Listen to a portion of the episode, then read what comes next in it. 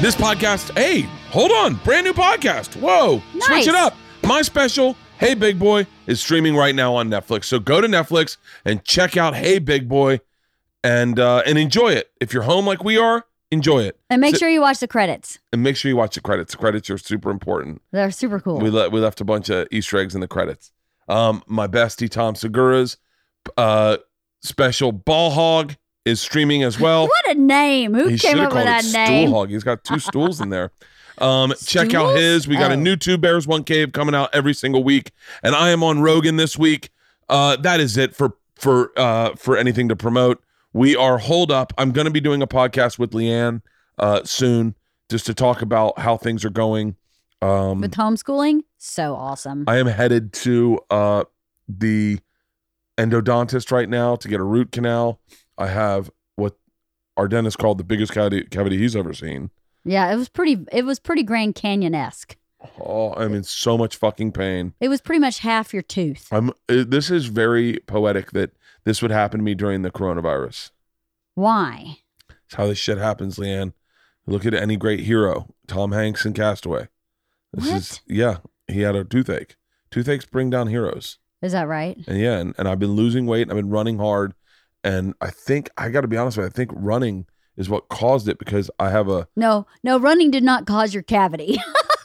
I'm sorry. I think it might be eating too many Skittles and not going to the dentist for eight fucking years. Maybe they would have caught your cavity eight years ago and filled it. guys. If you want to hear hot takes like this, check out Leanne's podcast, Wife of the Party.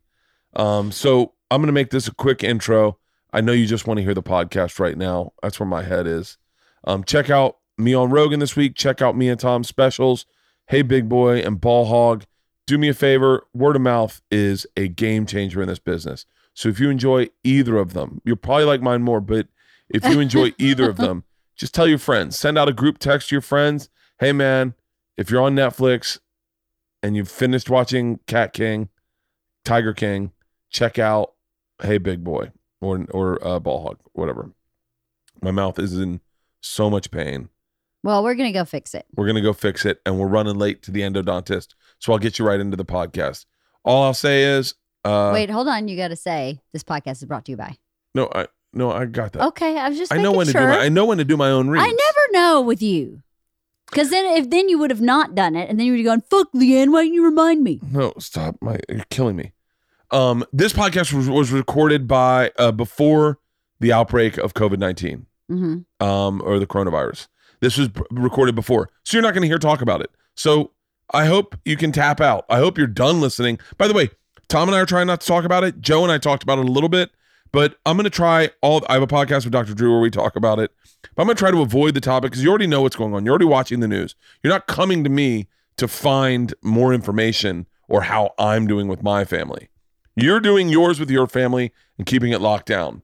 And and I'm doing the same and I'm going to try to try to make things lighter when you listen to this podcast. That's my attempt. I don't really give a fuck about shedding more light on the virus. I just want you to be entertained. So if you want to get on the treadmill and not think about the world, that's why. This is when comedy's been needed the most. So this is a conversation. Oh wait, you know what? I'd like to thank our sponsors at Whoop.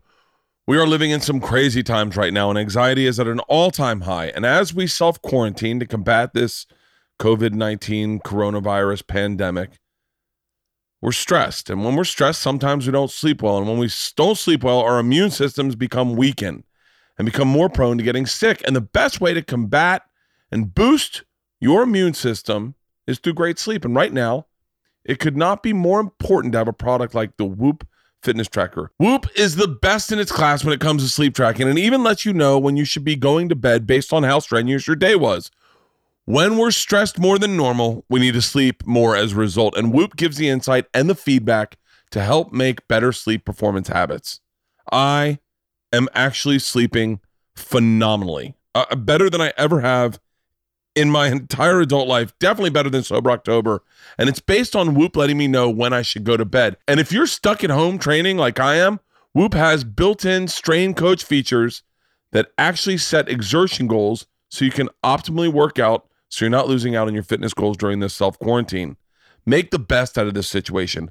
Optimize your sleep and performance with Whoop. Sleep better with personalized insights and strengthen your immune system. Train optimally and don't get out of shape while you're stuck at home. For my listeners, Whoop is offering 15% off with the code BERT at checkout. Go to whoop.com. That's W H O O P.com and enter BERT at checkout to save 15% off. Sleep better, recover faster, train smarter, optimize your performance with Whoop.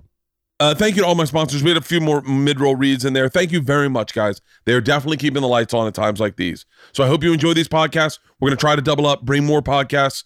Um, I talked to Dr. Drew for the future. We are social distancing during these podcasts. I am six feet away from Halston. We don't touch. I'm six feet away from my guest. We don't touch, and we keep distances. And as long as they say, as, as long as they keep it where we're at, at ten or less people, this is still following the rules. And we're we not- Lysol everything. and we Lysol the fuck out of everything. L- uh, Halston literally cleans us up like he killed a man after the after the podcast. So we're all staying safe, and I want you to stay safe. And uh, and and listen, the numbers are going to bump a tad bit in the next few days, but don't get nervous. That's because of the latency period. Bert, I thought you weren't going to talk about the virus. I'm not. we just haven't peaked yet. Yeah, yeah. We just have a peak chat. So um today's podcast is with Mike Vecchione. Uh Mike Vecchione had a a, a an album, the worst kind of thoughtful. I listened to it and it's fucking hilarious. If you're looking for something to get your mind out of it, if you're going for sanity walks or just getting on the treadmill or getting on your elliptical and you don't want to listen to music because you're tapped out with your music bed and you just want to listen to something that's funny, God damn it, Mike Vecchione's a great comic. He is a great comic. He's one of Attell's favorite comics. That should say all you need to know. Now, totally. Should be noted, um, Mike and I had a, you. If you've I, all I will say in the past, Mike and I um, had dated the same girl at one point. We don't talk about that at all. Uh, at all. Um, I think we may re- it may be a subtle reference, but it's very long in our past. And and and by the way, there's no way we didn't know. We, you'll talk. We'll hear about it. We almost got into a fist fight in, in our freshman year of college, roughly around this, and that'll come up. But we don't really touch much into it. Uh, we both talked before the podcast, and we ho- both hope she's doing really well. And so and and it's like silly to come out and like have that be a topic of sub of conversation when there's so much more to talk about. We get a little emotional. Mike talks about the loss of his father and dealing with his father and his grandfather and his father and his himself and it's really a fucking he talks about uh being engaged and losing that relationship and it's a great fucking podcast. It really is a great fucking podcast. So if you want to tap out from the news cycle and you want to just listen to two dudes talk who are the same age, who both kind of grew up around the same place, both knew the same people, and now are in the same occupation, oddly fucking enough. I mean, I've been waiting to do this podcast with him for a long time. So I hope I deliver. I hope you enjoy it. I hope you stay safe with your family, stay inside, keep your contact minimal, do what you got to do. Hey, if you're in Sherman Oaks, the joint is my fishmonger. They are on Ventura. They have tons of fish. They're baking bread daily, I think. They're, they're turning themselves into a grocery store. So if you are local uh, on Ventura in Sherman Oaks, it's called the joint. And, uh, and Ventura and Woodman. Ventura and Woodman. Hit them up. Tell them Bert sent you. Um, and they've got a ton of fresh fish. So ton of fresh fish, and I think they're bringing in more stuff to kind of take care of the community. So check them out. The Joint. All right.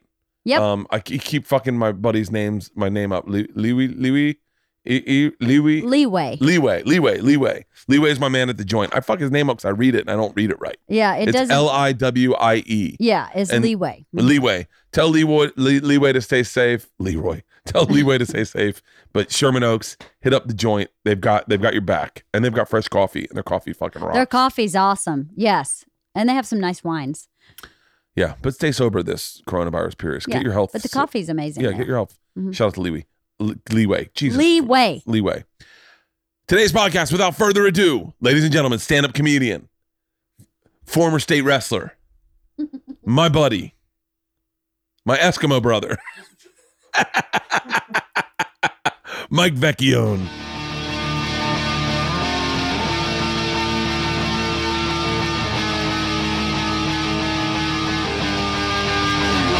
This is Overcast. What's interesting about you is you are like from the guy that I assumed you would be, Yeah. you know, like wrestler, Right. fucking out of like Pe- Pennsylvania or Ohio.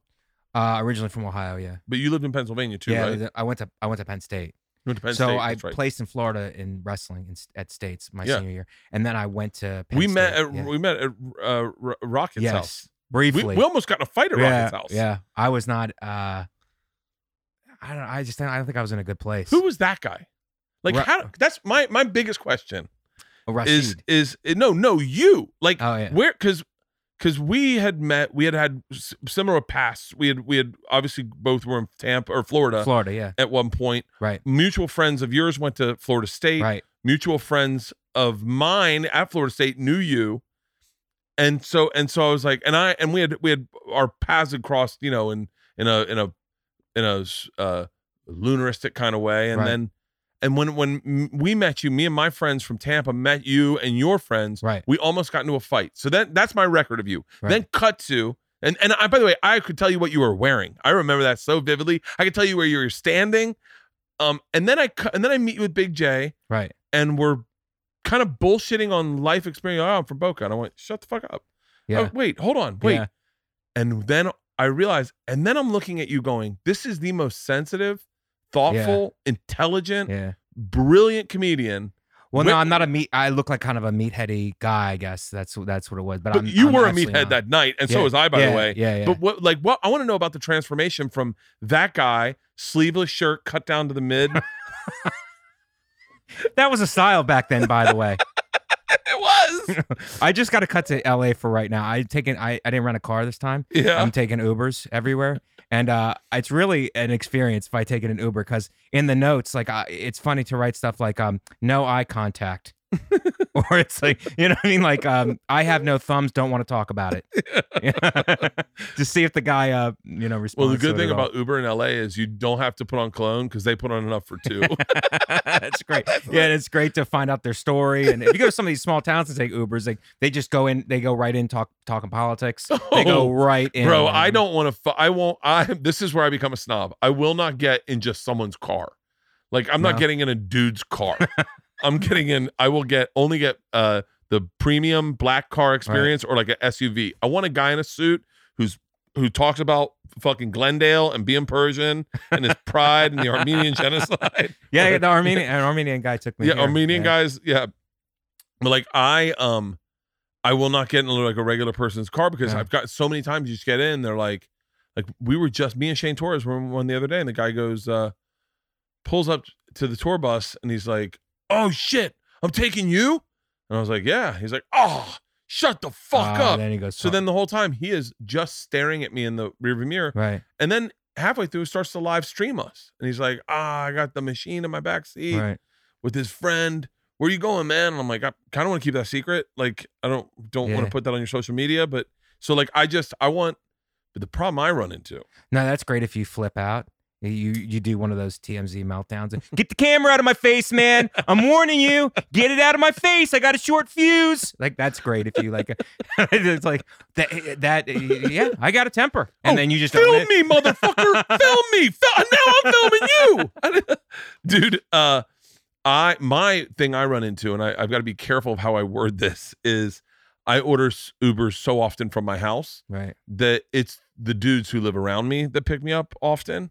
So Oh, I've got okay. like two or three guys that I that I'll Uber and they'll be like, "Hey, Bert, it's Glenn. I'll be there in five. And then you get there and it's like we've got running jokes. like there's one guy, Yevgeny, Eugene is his name, but I call him Yevgeny because that's how you say Eugene in Russian. And me and him, I mean, he he drives me so much that sometimes I'm not even fucking around. I know you won't believe this, so I'm going to show you the text. He will text me and go, "Hey, man, you need a ride anywhere? Just text me." That's really great. and it's fucking awesome because I'll be like, Hey, bud, rent's due. Need Yeah. a ride? he texted me the other day. He goes, how, how do you spell Eugene? Look, I swear to God. He goes, Hello, how are you? Any rides? I swear to God. Because he like, I- and then I was like, Yeah, I'm, I need to go to the improv. And he was like, I'll be there in five. So I was like, Oh, I didn't even have to call an Uber. He just texted. But I think he knows my schedule. Right. So he's like, It's eight o'clock. Someone's got spots tonight. That's great. And so he's like, uh, That's so great. yeah, but um, You're like, I wasn't gonna go out, but now that you offered, I think uh, I think I'm gonna do a spot. So is that where is that how your is your brain always on like that? Like when you get in an Uber, you're like, here we go. Uh, blah, blah, blah, blah, blah, like yeah, I- there's a like uh comedically, I'm like, there's a chunk here. you always somewhere. see it Yeah, because yeah. your your stand up is. I'm curious of how you write because, you know, and and to go back to that when I saw when I met you with Big Jay, Right. we had all had extremely bad sets that night. Do you remember? I don't think you had a bad set. Mm. I was watching you going, oh my god, because I had a bad set. I think Jay did pretty well. I and walked. then- I and walked then a paraplegic. Do you remember that? a paraplegic walked, like got up and got up and left, and and I was like, "Are you serious?" And and they kept coming in with the straw, like, and he's like, "You suck." No, but you still you still had the composure. You had headlining composure, which is like even if it's even if it's not going well, you sit in the pocket. You sit in the pocket and you just keep coming. Whereas at that time in my development, I wouldn't have been able to do that. I just would have uh, bombed. Really? And yeah, yeah, yeah. So so you had like headline and composure where they were a tough crowd, but you just like stayed in the pocket and kept coming at them. And that's what that's why I looked at it. I was like, wow, this is. It's Oh, clear that you've been Do you remember you've been that was- doing this and you've go- gone came up through the clubs. We You know I um there. Well, thank you, but but when the first time I saw you do stand up was on Last Comic Standing, Right. and I was like, "Oh, shut the fuck up!" Like this is this is premium joke writing. This Right. isn't like just this isn't open mic shit. This isn't Last Comic Standing shit. Right. This is amazing joke writing. And then I remember texting Jay, and Big Jay was like, "Oh, oh yeah, he's fucking amazing." And then and then the next, I mean, when I want to say the next leap, I see you here and there.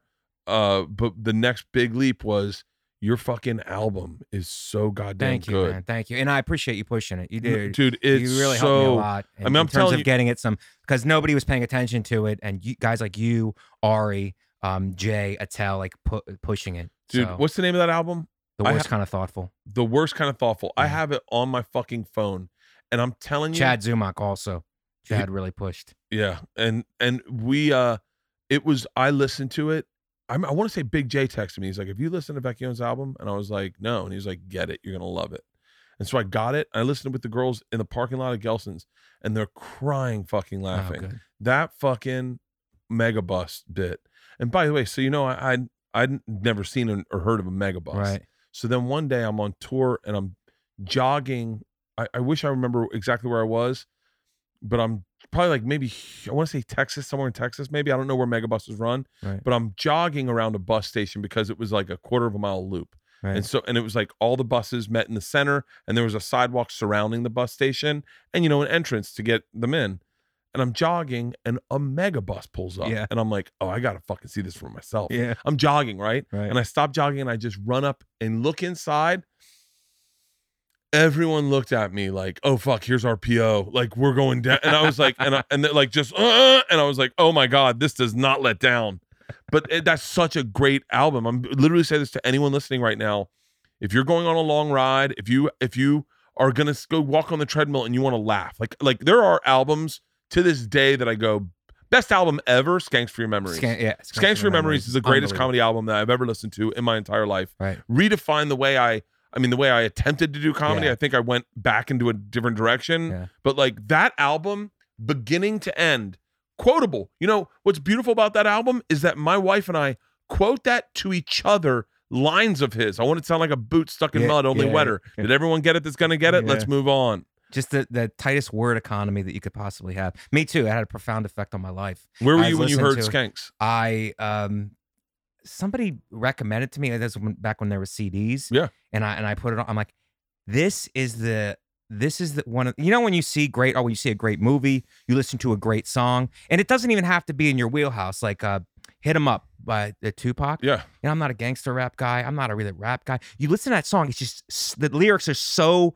tightly um, written. You're like, this is unbelievable. This guy's a genius. Like, I don't know what his going on in his personal life. He might have been like a bipolar, like a, I don't know, but like this is brilliant the way, and it's not even in my thing. You know what I mean? Yeah. It's like so. But when I listen to it, I'm like, this is a different way of doing comedy. We're, we're no. You know? So and I saw I saw Dave live at the Laugh house I came out of the Laugh House in Philly. Oh, so so Jay so I was wondering. So where did you, like, get me from, a high high school, Mike Yeah, Vecchione yeah. to like today? Or even just to It's start funny. in I was. I was reading my yearbook, and you know, you you read the dumb things that in your yearbook and the and the your quotes. It's like, yeah, it's just I had such a dumb. I I was never like a dumb dumb kid. I was always like a pretty sensitive kid, and that's good and bad because you can, you know what I mean. It's good because you you you take more notice of things, but uh, the bad part is like you can get hurt. You know what I mean? If you're sensitive, you know what I mean. So So, wait- I didn't have that dumb dumb kind of like nothing can hurt me. Fuck you. Like I just didn't have that vibe. I was like, I, I and I was a blue collar guy. I was a blue collar. I was an athlete, but I wasn't like a naturally gifted athlete. I think there's a difference when there's a when you're a naturally gifted athlete. It's like things come easier to you, and you don't have to examine stuff as much. I wasn't like that. I was like a a blue collar grind until you get it type guy. really? Yeah. So So, wait, with wrestling, I went through a lot of like. Um, people were like, "Oh, you, you, you." From the outside, it's like, "Oh, you were a wrestler. You, you're this guy." It's like, I was getting pinned my sophomore year. I was wrestling uh, varsity, and, and I in in Florida made the move from, and I had a really good program in Ohio. We went to Florida, and it was a little loose, more loosely run, and I did not flourish that well, and I was getting pinned, like I was getting pinned in home matches, and, and it's it's something to get pinned by another uh, kid your own weight in in a gym full of people. Like I I- think people just kind of glaze over that now. It's it's humiliating. I mean, to me, I was very I was sensitive. You know what I mean? So it was Yeah. like humiliating to me, and to the point where my sophomore year, I told my parents like stop coming to the matches for a while until I can figure out how to be better. Because I would just get pinned, and it, it, it, it was I was humiliated. You know what I mean? So I had to figure out a way to deal. Should I quit? Like this doesn't feel good, and i- I don't know what to do. So I, I but I stayed in it, and I came. I went to camp. I went to a wrestling camp, uh, and then I I got better. And then my senior year, a guy came down who was uh he was a college wrestler, and he dropped out. He had got a, a ride, uh, and he dropped out. And his girlfriend. His girlfriend was a few years younger. She went to our school, and he just came out and started working out with the team. And that guy his name's Tom Lewis. He changed my life. Like he started working with me and got me to the state tournament and got me through because I had lost the year before in regionals and he had got me through to the finals. What weight did you wrestle lost. at? 160. I, I was I was wrestling. I was playing football and I, I was a really uh, bulky kid, short but bulky. I played football like 190. So I started the year wrestling at 189 pounds. I cut to 171. I wrestled that most of the year, and then I cut another 11 to 160 for the tournaments.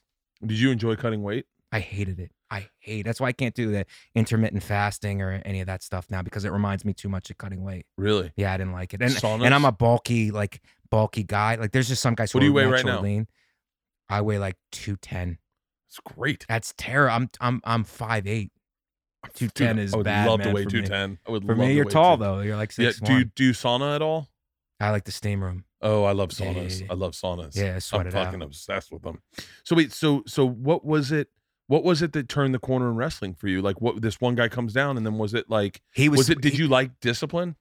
Yeah, yeah. I'm I'm a dis. I, I'm like because I didn't have the unbelievable athleticism. I needed a good. I needed like a solid like structured program, and that's just So, not the way it was run do you down here in realize how Florida, you know different we are? Because like I am someone I have no discipline and I love no discipline.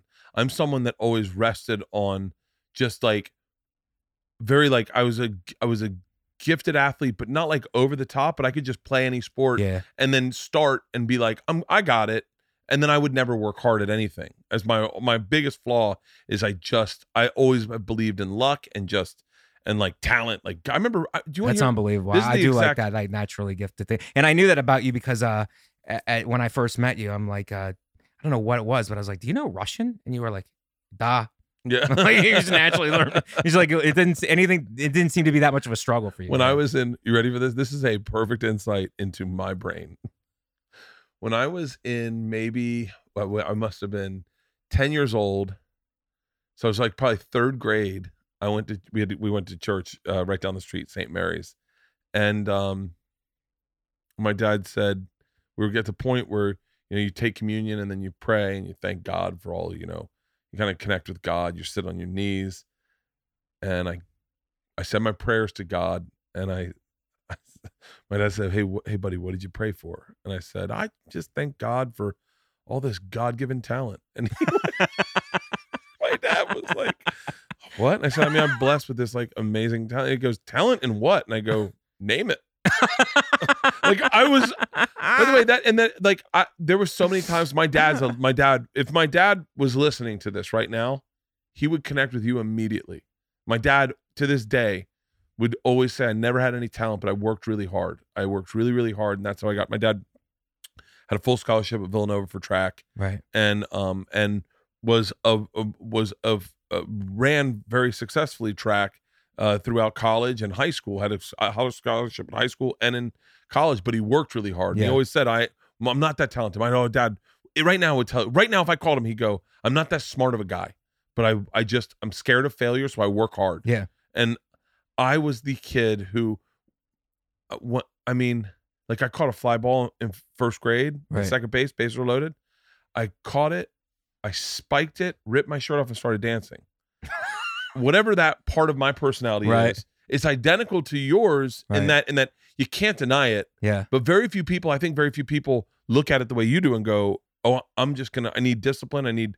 I need Regiment. a regiment. Like Yeah, that's yeah. fucking Yeah, fascinating. and it'll come. I'll, I'll I'll get it. Like I don't. I, I think I'm a smart guy, and I think I'm a, a capable guy. But it's like, and you know, to be honest, I like that's the way I was. I came up with, and, and I like. I kind of. It works for me. I like being in that. I like having a a, comfort disciplined zone. life. It's a comfort zone. Yeah, yeah. But, But- there's something you said to me also when we first met because I was asking you because you used to work at the Boston Comedy Club Yeah. in New York before you moved out here, and you said that you just weren't reaching your potential, and your father kind of said to himself, uh, "You know, I wasn't, I wasn't hard enough on you, Oh, or like I, I didn't, I didn't do the things that I should have done." my dad said he failed sit- me as a father. Yeah, His exact words: "I failed you as a father." yeah, I remember that. I remember Oh. you say that. That those are like that's like a deep, deep Oh, thing, and yeah. it, like, I mean, I don't know what kind of a guy you are emotionally like that, but that's got to have like an, a, a Oh. massive effect. That left a dent for a long time. That was like, Well, no, I don't. I don't look at it like I'm, I was a failure. It's like, I, you know, you you have talent, but I didn't. I, I gave things to you too easily yeah. in terms of like not making you fight for it a little bit. Oh, a hundred percent. My dad, that that one speech, I've I've said this to my dad a million times. I've said this. I've, I've probably said this on the podcast a bunch, and I've said it to anyone that ever asked. That one moment of my dad giving me, uh, it was my it was my twenty sixth birthday. I was said I was wanting to do stand up. I had not done anything. I mean, I just I'd done a couple open mics, but I basically just hang out at the clubs and get drunk off his credit card. I would use his credit card if I ran out of money, and I would just buy drinks. I remember one time I met Tom Rhodes down at the bottom uh, at the at the Mc, McDougal's, not McDougal's, uh, uh, whatever the name of the club, the bar underneath Boston Comedy Club was. Oh was. yeah, I remember that. I forget the name of it right now, but um, I I I my I said Tom, tell me anything about stand up, and he goes, if you buy me beers, I'll tell you. I put my dad's credit card down, and I was like, and that's I mean that's pretty much how I. I worked at Barnes and Noble, but I wasn't achieving any dreams. My dad called me on my 26th birthday. I was hungover, and I thought it was like early in the morning. We had no AC, but it was November, so it's not that bad. And I remember thinking, he's just gonna say happy birthday. I'll take this call, get it over with, pass out, go back to sleep Right. and he was like his I think his first words were uh I'm either either you're a fucking loser or I'm embarrassed of you. Like you're an embarrassment. I failed you. He goes, I just perjured myself in court. He was like, the the judge said, How's your son? And I said, Great. He goes, I lied in court for you. And I was like, oh, oh, oh, I guess I'm not going back to sleep now. But it was it was one of the best moments. Right. That it was the best parenting he's ever done for me Right. because I was I was a kid who really I just figured it would all work out. Six and a half years at Florida State, no direction whatsoever, Right. like no idea of what to do. And then Rolling Stone magazine discovers me, calls me the number one party animal in the country. Oliver Stone options rights to my life. I moved to New York, and I just figured that's how stand up would work. Is that Right. is that something would happen? Right. It'll it'll work itself out, Yeah. Dad. Don't worry about it. Yeah. I, I'll get discovered. And then he was like, "No, you have no humility. You have no work ethic." He goes, "I raised you wrong." He was like, "I didn't want you to struggle the way I struggled, and so I fucked you up. You have no humility." That was my number one thing. I, my number one takeaway was you have no humility, and I didn't. I I didn't not have humility. I I would get embarrassed very easily Yeah. I'm extremely sensitive too. Like you are, I am Yeah. so fucking sensitive and I hate it about myself. I wish I could be like everyone else who just does not give a fuck. Yeah. Yeah, that really comes in handy a lot of times. Like Oh. you see people and they it's like they don't give a shit. It's like I'm not that guy, you know. And you come to you have to come to first of all you have to acknowledge that that's what it is, Yeah. And then you have to come to peace with it and be like, yeah, it's it's okay. But you have other abilities. I feel like I have other abilities because of that. I, I, I Yeah. think I think well, I think one of the things I do is I read into things very quickly. Like if someone says something to me, I read into that immediately. Yeah. Like I'm For the right or the wrong or in, an objective way or for the it's like you know when a girl's cheating on you Yeah. and you're like I'm pretty sure I'm getting cheated on right Yeah, now yeah. and you're like my intuition tells me things are off. Yes. And I think I do that with life, with everything in life because I'm so sensitive that I that I I sometimes will read into things that uh and then other times I I will be oblivious to other people's feelings because I figure if I'm not if it's not registering on my radar Right. then it, it's not real. And so I'll hurt people's feelings not realizing I'm doing it. That's why I don't do roast battle because I say things and people go, "Man, you're a nice guy. Why would the fuck would you say that?" And I was like, "It's roast battle." Yeah, yeah. Like This is what it is. yeah. Yeah. And they're like, "But do you really think if I drive a Civic that I don't get pussy?" And I'm like, "I, I don't know, man. I don't fucking know. I'm just trying to write a joke. I'm not good at this, man." I was my father was uh he came from a very uh an abusive uh background and uh they were in a he was in a family business and he was very much like uh it was right in his face that he hated the way he was treated so he worked very hard not to treat me that way he worked very hard to to like when i was uh young to tell me that i i was loved and that i had talent and that i was a winner so he did those things i mean Holy as flawed as, shit. as flawed as uh, m- my upbringing was, and there was some flaws in it, especially after I got out of college. Um, we had a we had a lot a lot of back and forth, a lot of a lot Oh. of tough times. But uh, they, he laid that foundation when I was young. Like you're a winner. I fucking love you. You're my son, and you're gonna be successful. Like he would lay that down. He's like, don't be afraid to work hard. Like work ethic, all that stuff was like. That's really funny. He- My he- dad he- would say he was proud of me a lot. Yeah. My dad always and what then- about like would he kiss you? Like Yeah, that's a yeah, big oh, yeah, thing. Like oh, a oh, lot of yeah, my father too. He would like kiss me and Dude, I had like, to kiss my dad every night when I got home from any night. Any night I ever, ever showed up in the house, he was in bed. Yeah. I'd go upstairs and give him a kiss. I think mostly is what you could tell if I was drinking or not. Yeah. But I, but that to this, I mean, I, I still kiss my dad on the cheek. Like I Yeah. still kiss my dad on the cheek, and Yeah. it, it's so funny because my daughters don't kiss me at all. And it's like fucking. And now with the way that society has gone with with like whoa whoa whoa, Yeah, like dude, I my dad one time, my dad would, is gonna hate that I'll say this. when I was in high school, I was in the shower too long, and my dad just got in the shower, and because there was there was no boundaries with that. He was like, and I was like, "What the fuck are you doing?" He's like, "You're taking too long. I get to fucking work. Get the fuck out." And I was like, "Oh my god!" But I remember I made my dad laugh so hard. This is I'm super embarrassed saying this, but I don't mind. But as soon as he got in, I tucked my dick between my legs That's and closed my legs and did that like Silence of the Lamb mangina. And he, and he goes, Where the fuck's your dick? my dad, my my my daughter, Ila saw my dad naked on 4th of July, probably like fucking 10 years ago, maybe like eight years ago.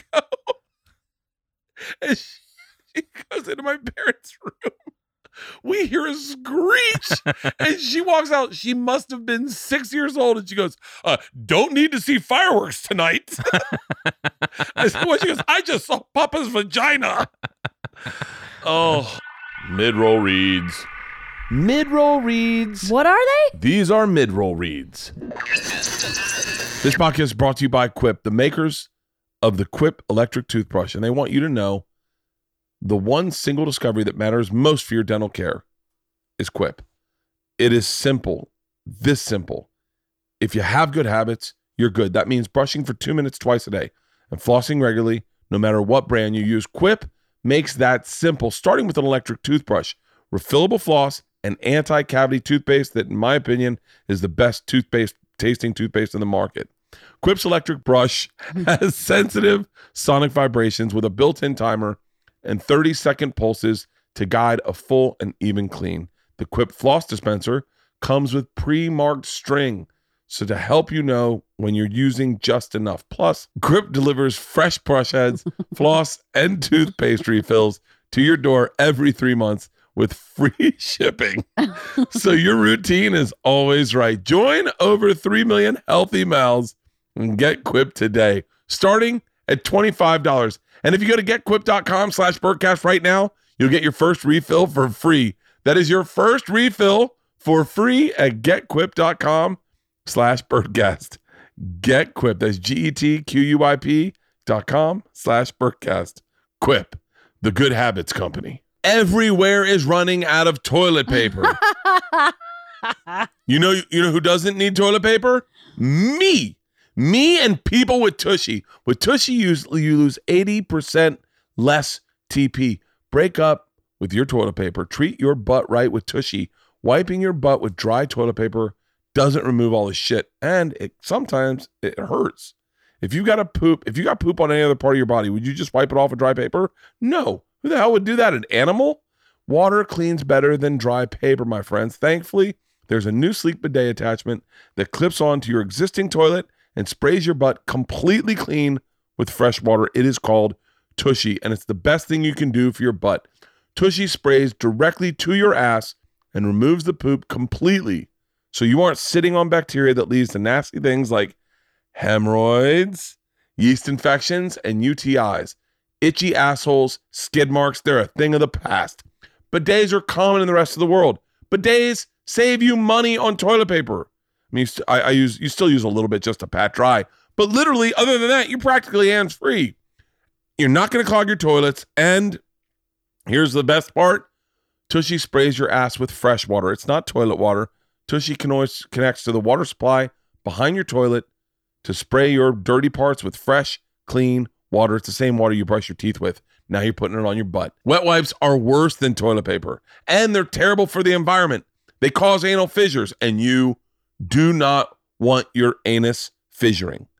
It's only $79 right now. Go to hellotushy.com slash bertcast to get 10% off your order. That's hellotushy.com slash bertcast to get 10% off your order. Yeah, but my, my dad was very like, he was also very blunt. This is the reason I got into stand up. Your dad's a lawyer. Yeah. What's your dad do? He worked in a family business. We had a mushroom farm. My grandfather had a mushroom. He Really? started as a uh, canning uh, spaghetti sauce, but got couldn't make it in that business. So started because they ragu was just starting back then. So started canning mushrooms and then built a growing operation next to it. So it was growing and canning mushrooms in in, in, Northeast Ohio. Yeah. That's really fascinating. yeah. yeah. And they would get into it was a family business and they would get into battles. And in 1981, we picked up and moved to Florida because they couldn't get it. My father was like, I'm drinking. Like, I, I'm not going to be there. For, I'm going to end up dead. Like, I'm not going to be there for my family because Really? my father's driving me into the ground. And so then your dad moved to Florida and did what? A series of businesses that uh, failed, uh, sales jobs. Uh, it was just, it was tough for a while. We didn't, we didn't have money when we were down there growing Really? up. Yeah. Um, but I mean, but we, we middle class. Yeah. Like, you know what I mean? But, but, you know, scraping by.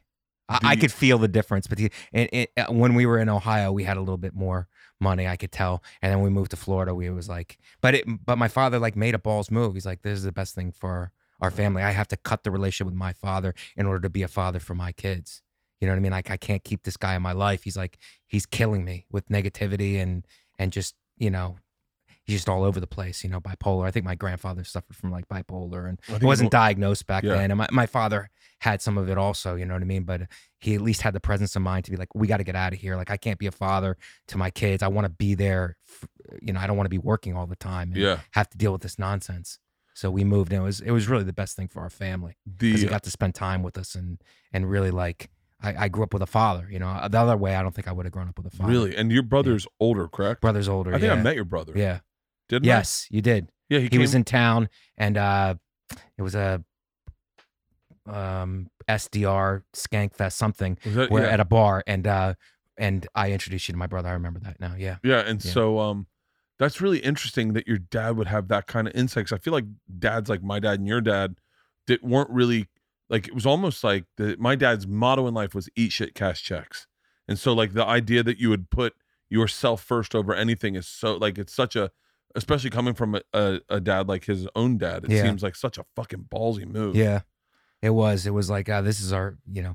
My father did have that thing though. He he had a thing which I wish I had more of, which is like, um, you know, work hard and be a good like learn everything you can, but but like when it's time to move on, do what you have to do for yourself. Like don't stay in it. Like like like when I started stand up, I was teaching in Philadelphia, and my mother was like, "You got a good job, everything," and and my father was like, "Nah." I was like, "I'm moving to New York," and he's like, "Good."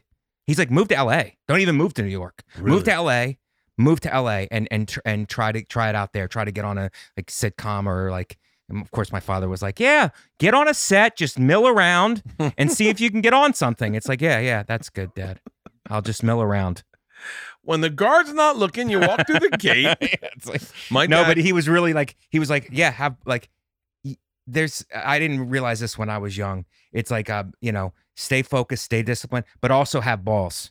Like Yeah. have balls. Like when it when it comes time to like make a move, don't do anything impulsive. Make sure you uh, analyze it and, and take stock and do your homework. But when it comes time to make a move, make a fucking move. Have balls. Otherwise, you're going to be caught in a situation where it's like people are using you for their dreams. It's like don't don't you don't want to be in that. I remember saying to myself, I've always loved a couple days after the breakup when you're like still hurting, but you're like, so I can do anything today. I, I had that. I had a huge dose of that. I went through a breakup in, uh, in my 20s. engaged. We were living together. For real. Yeah, she she she just dropped off the, the, face of the earth. Was not interested. Like it, it hit me in a lot of. It hit me in a just like what you said. It hit me in the at the Wait, deepest tell me about tell me level about possible. the wait. So get me from get me from college. You go to you go to Went to Penn State. yeah. wrestled for a while stopped wrestling. I didn't i just didn't come back back out my sophomore year. I evaluated it. I was going through i was going through it and i was like i'm not getting money. You know if i was getting money but i wasn't good enough to get money. I really wasn't good enough to get money. I was just in the room working hard but the amount of work that you had to do to stay in that room was in, was incredible. And the guys who did it i mean had so they were my friends. It's unbelievable. But i came back my sophomore year and i'm like this isn't worth it. I'm already in the school. It's not worth it for me to keep going with this. So I decided not to. I, decided not to do it, and the coach was like, you know, you worked very hard. You're, you're, you know, I wasn't a good wrestler, but I, my work ethic was real good, and that's saying something in that kind of a room. The kind, that kind of a room was we were uh, number three in the country that year, Division One. It was like a really very very tough room. Guys, so talented. Up, we had all Americans up and down the lineup. And uh, it was very, very difficult. So I decided my sophomore year, it's like I'm not going to do this. I'm not going to. And I had so much more like energy in my my my classes. Like I, I mean, I got a part time job. Like a, a lot of different things opened up. Met a girl. We uh we start dating, and then uh, she goes to law school in Philadelphia, where she's from, and so I move. After I graduate, I move, and we move in together. And I'm working with. Where you uh, live in Manayunk? uh, and I'm living in uh uh in the art museum area. Okay, yeah. So I know that area. Is Yeah, that down by great. the Schuylkill? uh it's what by by yeah by the Yeah, school yeah, yeah. yes Because that's, that's when you drive to go to Preston and Steve. Yeah. Yeah. Okay. so it, it's right there. I mean the rent my whole family grew up in Philadelphia. Oh, by the yeah? way. My whole family. My mom's from Philadelphia, over on the main line by uh by um Valley Forge Military. no, I got my uh, master's degree from Cabrini College. Oh, for real? Yeah, yeah. Shut up. So it's right there. yeah, and. I worked at a behavioral school right in that area. yeah. And my dad went to Villanova. It's great. and so uh and so and my, so all my family is all from there but uh but more importantly it's like I've been I've been doing fucking helium yeah, forever it's great. Yeah. so you so you moved down to Philly Hopefully someday I'll get in that club. wait you're not doing fucking no, I, want, helium I, I I I've been trying to get in there. So hopefully. Uh, are you serious Yeah, yeah. I'd like to get in there because it's my. I, that's where the town I'm from. The Laugh House is not there anymore. Um, and uh, but uh, just do oh they you know what the best fucking in. room was was uh was uh the Trocadero oh yeah. Philly crowds are good, man. Philly crowds are Philly fucking crowds are really good. amazing Yeah. amazing so wait Yeah. you moved to Philly So I moved to Philly with her, and now I'm working with kids with behavioral problems. A, a place called Glen Mills, and which is now closed. But um, I start working there four to twelve at night, um, making very low money. And she's finishing law school. We move out to the suburbs. She finishes law school. I change Yardley? jobs. where Uh, Ridley Park, okay which is right by the airport. yeah yeah Um, and my friend actually is the wrestling coach at Ridley Park now. Oh, really? Fabry. Go Green Raiders. and uh, so I start working, and uh, I'm work. I'm making like uh, not eight eight dollars and eighty cents an hour out of college with a college degree, working with uh, kids with behavioral problems who get thrown out of Philadelphia schools. So, um, but it's a it's a day shift, and she starts uh, a job at a blue chip. She's very smart blue chip law firm. We, uh, you know, so we're, we're engaged. We're engaged and, and living together three years, and she just checks out, checks out of the relationship, completely checks out, just and um, just checks out emotionally or just checks, out like, one- emotionally. Checks out emotionally. Um, just checks out emotionally. Like I could feel like you know you have that thing where it's like yeah you have this feeling like oh, something's not right here, and then it came. It, it, it became completely obvious to me. It's like, oh, she kno- she doesn't she doesn't want to be around me anymore. You know, something changed, and uh, I was like, oh wow. So uh, we, I w- it was a very. I was started teaching it in Philadelphia. It's Philadelphia School District in the Northeast, in Northeast Philly, and um, and then she was working the job, and it went it went south very quickly in like a, a period of months. The whole relationship just was like pretty much over. You know what I mean? And then um, so uh, it just hit me in a lot of different places. It hit me. I mean, it was the one of the hardest things I ever went through. in my life. Really? Yeah, yeah, yeah. It hit me really, really hard because I found out like uh, she was being unfaithful to me. And I asked her several times, I'm like, is this about another guy? Whatever. And uh, she was like, no, no, no, no, no. And uh, and I was like, okay, I'll hang in. You know, I, I just don't, but but I could I could feel, I could feel that you know, she just don't want to be around me anymore. So um, it finally came to a head when the lease was up, and it was like, okay, oh, Like, what are we? Are what we are gonna live together? what are we doing? Like, Yeah. what? I was like in confused, and I had gotten a DUI. Like, I had gotten a DUI. So we used to go out and drink together, and then I had gotten a DUI. So it's like when we when we would go out, like this probably this affected it a lot because we used to drink and have fun together. When, when we would go out now, one of us would not have to drink. Somebody would have to drive. Yeah, So it, like that like really put a damper on things, and that was my fault. yeah. You know what I mean? So I, I maybe I, I don't know from her perspective. She's I'm not having much, this much fun with this guy. It's like you know you question things after a relationship. Like, did she ever really love me, or or maybe she did, and like maybe maybe there was things I was doing that was like oh this is not the right guy. You know you don't know what's going on in somebody Yeah. else's head. When they break up with you, it's like they give you the the press conference reasons why they're breaking up with you. You don't the real reasons. Like the real reasons could be something like you're too fat, your dick's not big. enough. It could be something you can hurtful stuff that could never be changed. And it's like I thought I could get past it, but I can't. But um, what whatever By the way, whatever there's, the there's reason. someone listening right now. They're going, "Oh, I've got the the non press conference Yeah, before," and they're the non- going, "Yeah, that really hurts." I mean, very rarely does somebody do the non press conference one because it's already you're already crushing them. they're already they're already. I mean, I've I've been, I've been broken up. I've I, I've I've it man, it sucks. It it really because it hit me in a place where it's like like my father always wanted me to be a lawyer. She was a lawyer. She was making great money. Uh, she's very pretty, very smart, and and it and Do you follow she her was, on Instagram? no, no, I don't do any of that. I don't do any of that because have it's like I have an I- I- ex girlfriend I, follow on Instagram, Uh, and uh, this was so many years ago too. You gotta, you gotta. oh, mine was this uh, my probably the exact same amount of years. yeah, and so probably not not exact, but uh, yeah, I, f- I follow an ex girlfriend on Instagram, and uh, and it's interesting to see like, it's interesting to know that had we stayed together, that would have never happened. By the way, I mean, just really never would have happened, just because like we were just, I wouldn't be t- where I am today had I stayed with her, and she would not be where she is today. She, Right. Like it would just would have yeah. was not meant to be. It- yeah, there is uh, is you know? reasons why Yeah. things happen the way they happen. I really believe. but that. I I do look at her Instagram every now and then and go, oh, so had we in a perfect world stayed together, that's what I'd be doing today.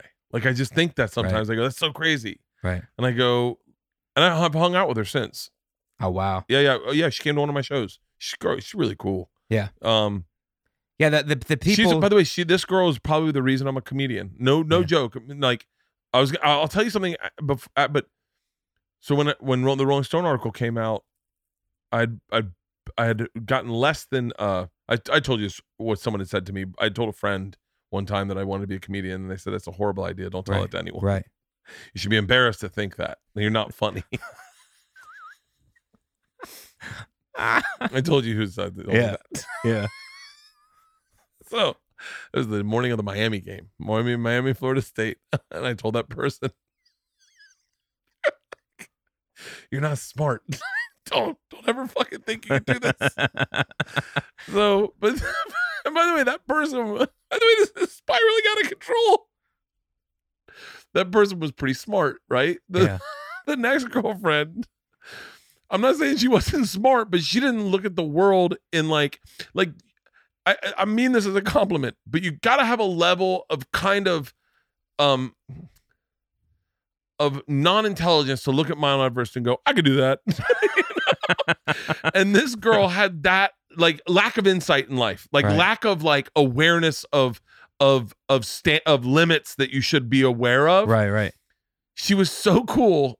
And then she was like, this is like the total difference in girlfriends. She was like, I was like, she's like, what do you want to do? And I'm like, okay, I've told this to someone before and it didn't go well. I think I'm going to share it with her. I go, I roll over in bed and I go, I think I want to be a comedian. And she just sits up. She goes, You could totally do that.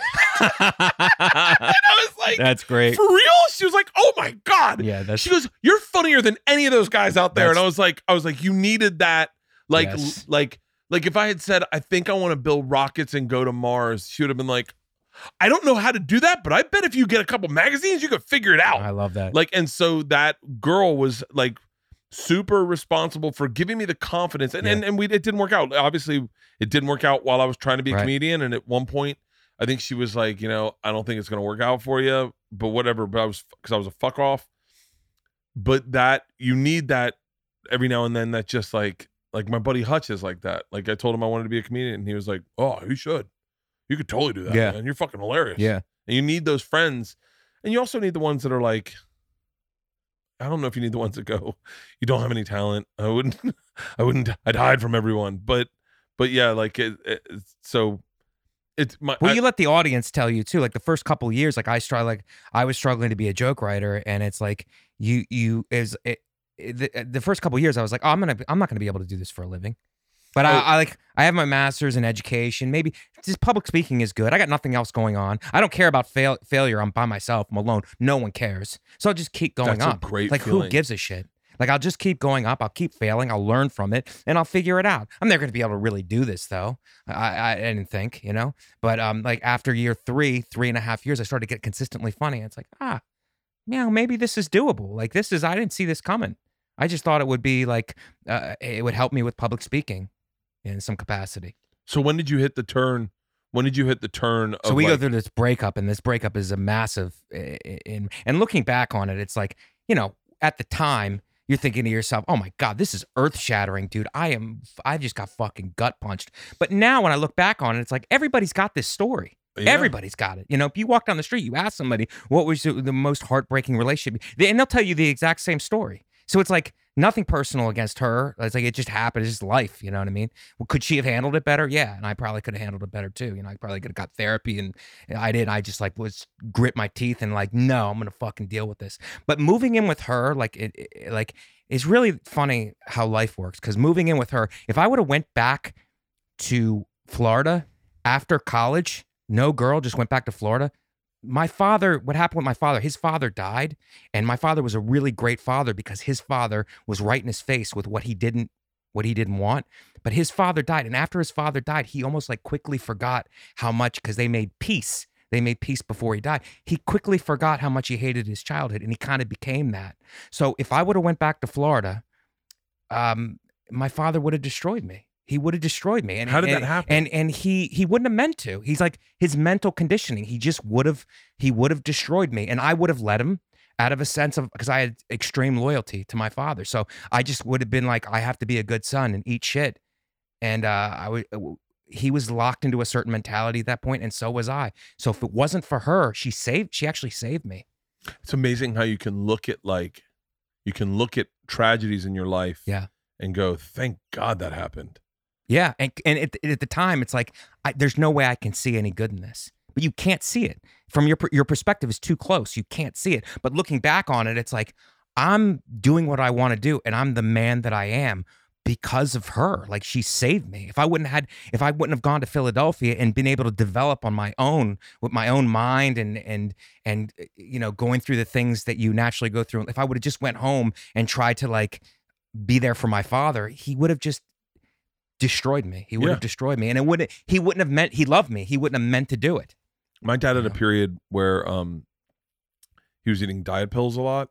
Uh, I I would argue, and I think uh, a doctor would probably argue as well, that it was he was just taking a lot of speed. Yeah. But you can't tell that to my dad because he was like, "No, buddy, they're prescribed by a doctor." And we went through a horrifically rough patch where, because he was on these pills, he was predicting your your thoughts. So he would jump in front of your sentence, and so he's really difficult to talk to for a period. He and he, and he was in great shape, and because he was in great shape, my dad's always had issues with weight. Because he was in great shape, he had all the life advice that you needed, and it was like it was in a time in my life where I wasn't succeeding, I wasn't doing anything, I was kind of failing. And we had some of our worst fights I've ever can imagine. Like I, I remember one, I I think of the exact words he said, and I just was like, it was it was crazy, and it wasn't necessarily my dad. Yeah. I believe it was Right. these pills, right. um but it was like and and and it was it was crazy because i kind of had to distance myself from him a little bit and be like i can't i can't be around him with my family Yeah. like my like you know there was a lot of things that went on and i and there is this kind of like push off you have to do as a son sometimes and maybe sometimes people can't do it but you have to like kind of go like i'm my own man like i'm gonna like Right. I, I bought a pair of shoes the other day that were uh this is gonna sound so fucking hoity-toity I bought a pair of shoes that were seven hundred dollars. Right now they're sneakers, but they're these limited sneakers, and I really like the look of them. And I'm looking for a shoe to wear on stage because I don't wear very many clothes on stage. Right. So I need something that kind of looks like I dressed up. Yeah. So I got these like off-white Nike, really nice shoes, but they got delivered to my dad's office for some ever whatever reason. My the shipping address was sent to my dad's office, and he got them, and he was like, he was like, "Hey, uh, I got a pair of shoes for you." I said, "Yeah," and he goes, "Maybe I'll wear them out." And I said, "Oh, hey, don't." I go, "They're really expensive. I'm I'm not going to wear them anywhere but on stage. So they look very nice." And he goes, "How expensive is expensive? Like, like over a hundred bucks?" And I was like, "Yeah, they're over a hundred bucks." And he was like, "Wait, hold on, how much are they?" I said, "Dad, don't just don't go through them. Just send them to me." Yeah. And so then, fucking ten minutes later, I get a call. Fucking seven hundred. Who the fuck spent like really getting into my shit? Not mad at me, but Yeah. just like, and I go, "Hey, I I make money. Like I can spend money on. Like I don't buy a lot of clothes Right. because I don't wear a lot of clothes. So like, if I'm gonna buy shoes for stage, like."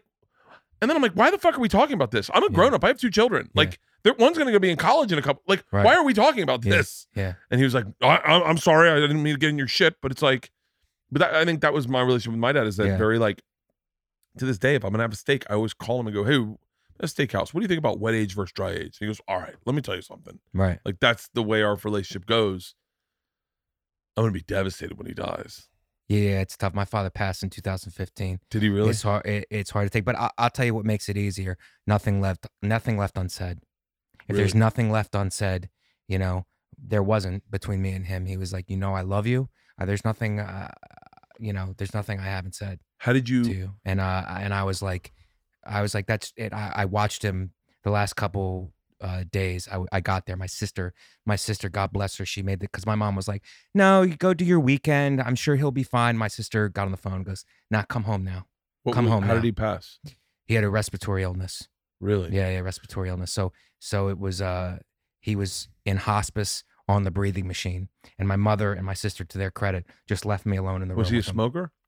Yeah, he smoked cigarettes for a while, but then quit from like his forties until, you know, uh, from his at age 40 he quit, but then he started smoking cigars into his 60s and he would he was like he'd smoke a lot of cigars. He was a, Really? he was an obsessive guy, eating smoke whatever, he would just get get on a kick, buying pets, like he would just like he was an obsessive I'm serious. Like my mother went on a trip, came home, they had no pets. They had like two dogs and a bird. Like he just like is a, he was an obsessive guy, but like a salesman, charismatic. Like you Yeah. had to love the guy. You would just Yeah. fucking love him. My my mother was the opposite. My mother was like the anchor. She was like my mom was slow and steady. You know, she was just like she was methodic. My father was like, you know, he had that bipolar like kind of like gene in him. So it was like Fucking but he would buy me. Yeah, we had a f- we had a cockatoo, like one of those colored birds that just latch onto one person. Anybody else would. Fu- and we had marble in the house, and the bird that the the acoustics of the bird oh, yelling would just fuck. reverberate. I'm like, what the fuck are we doing here? You know, Sebastian would had be a, like, "It's my friend." Sebastian had one of those too. Really? I don't know why I just They're, find that I they're find that attracted to Italians, I guess. I feel like- I wonder if that's an Italian thing. Is to have a thing. bird? No, my father was like that, but it's like he was so charismatic. People loved him. People loved him, and uh, but I, I, th- my mother and sister left me alone in the room with him uh, at hospice. Uh, you know, for basically the last part of his life, like the last few hours, and I, I got to sit with him. I got to sit with him. I got to pray with him. I got to, I got to touch his hair. He had beautiful hair till he died, and um, kiss him. You know, so it was you got to appreciate those times, you know? Yeah. Yeah. I'm sorry. That's, yeah. Sorry. right. I'm sorry, man. No, no, no, dude. You know, this is the thing is that I haven't, yeah, I haven't, I haven't talked about it in a while. no, please, uh, dude. I, I, I, I was talking to Burr the other day. I'm gonna get emotional. Burr's not drinking right now, And I go, uh, I said, Will you ever drink again? And he goes, Nah. I said, Really? He goes, "Ah, I don't need it. And I said, What about when your dad dies? He goes, Oh, fuck, you got me. He Yeah. goes, Yeah, I don't know. He goes, I don't know. I'll, I don't know. I'll call you when it happens. Yeah, I thought I thought I would get hammered, but uh, it happened in such a way where I I got that last little time with him, and then at the funeral I was good. Really? Yeah, I was good at the funeral. I was like, you know, I think Jordan Peterson has a thing where it's like you want to be the strongest guy at your father's funeral. He's got some really good, meaningful stuff, and uh, you know, I listened to him on Rogan. He's and uh, but I, I found that to be like I made my peace. I spent my time. Now this is for everybody else. This is for everybody else coming coming to pay respects. So funny. My dad at my grandmother's funeral, I was crying, and my dad came up to me. He was like, Hey, fucking pull it together. I was like, What? And he goes, Be a fucking man. You got Yeah. your kids with you. Yeah. You're the fucking father. Yeah. We're fucking falling apart. Like, pull it together. I go, I'm sad. He's like, What are you sad about? And I go, I don't know. She's like, she was such a happy person. She just doesn't look happy. Like, Right. she looks sad. And he goes, Are you a fucking idiot? I go, No, why? And he goes, You want her smiling in that box? And I was like, What? He's like, You want her to put a smile in the coffin? You know how fucking creepy that is? Yeah. And I was like, Oh yeah. It's like got up and I was like, I guess that's stupid. I didn't cry. I didn't cry at all. And then uh I just stopped and I was like, I don't know if this is healthy or not. But then right, right. There's somebody telling you. Yeah. yeah. and then and then everyone left, and my dad and my uncle, everyone left. It was just me, my dad, and my uncle. My dad and my uncle go, Hey, come on. I said, Well, where are you going? They go, up to the coffin. I said, Why? And they're like, It's, it's time to cry. Everyone's gone. And I was like, I in my head, I was like, I'm I'm done. I think I'm done. And then I sat with the two men I respect the most, and I watched them sob crying, and I was like, This is fucked up. Like they just were like, Oh Yeah, yeah. and I was like, what the fuck? I Yeah. was so freaked out by it. I was like, and you watched all all the traumatic events in their lives that they where they swallowed it as men. Right. Like where they said, Don't cry, don't cry, Yeah. don't cry. You watched all of them come pouring out like Right. someone tore down a dam. Yeah. And I was like, Oh Y- fuck. You got to have that. I Yeah. think you got to have that. Yeah, yeah. Yeah. You got to let it out. did your brother But did you like Um, but but but the thing was, and uh, like no one else made it before he died. The rest of the family was flying in, and he passed in the night. And when he passed in the night, I was I was um, sleeping next to my mother. We got the call like at, at like three in the morning, and my mother started crying, and I was like, I'm happy. I'm happy he's gone. I, I spent that time with him. Like he was, uh, he did a thing in where he was dehydrated, so you would wet a washcloth and let him drink from the washcloth oh and it's like yeah i'm glad he's i'm glad he's gone that's not i'm glad he's gone like i'm glad he's like in an i'm glad he's he, he shouldn't be like that for an extended period of time you know so um but but as everybody else was flying in that's when he passed but i i came in because of my sister i came in a day early and i got that time with him i got God, that time how with him fucking yeah, lucky yeah, are you? yeah i was i'm super lucky super lucky I think about I think about the phone call I'll get when my dad dies. Who's gonna call me? Like I think about that a lot. yeah but i mean it, sounds like you have a a, a, good relationship with have a but it's yeah. like it's like one of those things where it's like um you know there's some, there's some guys who like yeah i don't tell my dad i love you we don't believe in that shit or it's like i don't kiss my father it's like if there's anything left unsaid it, it it's too short man it's too short of a time not to kiss your father not to tell your father you love him and not to say the things that even if you have to hash it out a little bit like there was a time like oh we you know we had a tumultuous relationship uh, from from college and, and basically until he passed we would just go back and forth and fighting because i would come home and he would do that thing where it was like he was happy to see me at first and then it would wear off the next day a little bit and you know everything was still fine. But then we, we, we it would the tension would build and we'd get into a huge fight and then we would fight and then right before i would leave we'd make up and then i would go. And it, Oh, that that would repeat itself. so finally when i was about it took me till i was about 40 um i i stopped I would I would fight him. Like, the reason we had a contentious relationship is because he would start trying to take a piece of me, and I would I would be like, yeah, I'm not I'm not gonna let anybody I'm not letting anybody take a piece of me. I Yeah. would fight back, and that would fucking piss him off because Italians have this thing about you don't you, I'm your father, you don't disrespect me. You Yeah. don't ever disrespect me, and it's like you. I'm not a punching bag, dude. You don't just come at me any kind of fucking way. I'm not just gonna take everything that you're gonna throw at me for no reason. And he couldn't understand that. He's like, that's what my father did to me, and that's the way it is. It's not the way that it is. You fucking hated it when it was done to you. Have some, and he he, he couldn't he he couldn't see that part of himself, and uh, I wonder if that was a way it- that he mourned the He- loss of it- his. I think it was. I think it was because he really came at me hard. I'm like, I can't believe you're the guy who's doing this now. Yeah. You fucking hated it so much when it was done to you, and he couldn't see it. And we had a big blowout when I was 40. He he he, was just like drinking, and he, he took a piece of me. He was trying to take a piece of me, and I was like, I'm not fucking taking it. And we we stopped talking for like a year. And and my mother was like, my mother's a soldier. She was like on, my father's side, like till the end. And she was like, my father took my mother took his side and was like, "You're you're very, very disrespectful to your father." I'm like, "I'm not talking to either of you. I'm not talking to either of you." And and it was just radio silence for like a year. And my family were like, couldn't believe it. I'm like, I'm not fucking taking that. I'm not taking that from you. I'm not a punching bag. Yeah. You know, and and that's not the way you raised me. Anyway, ironically, ironically, you didn't raise that. Yeah. So uh, I'm not taking it. And uh, I was disappointed in him because he never apologized for it. He we got together at a bar one night in Youngstown, in Ohio, where we're from, and he's like, "I'm not going to apologize." What were you guys doing back in Youngstown? I can't remember what it was Did, for. did they did they stayed in. Florida, right? Yeah, yeah, Yeah. They were in Florida.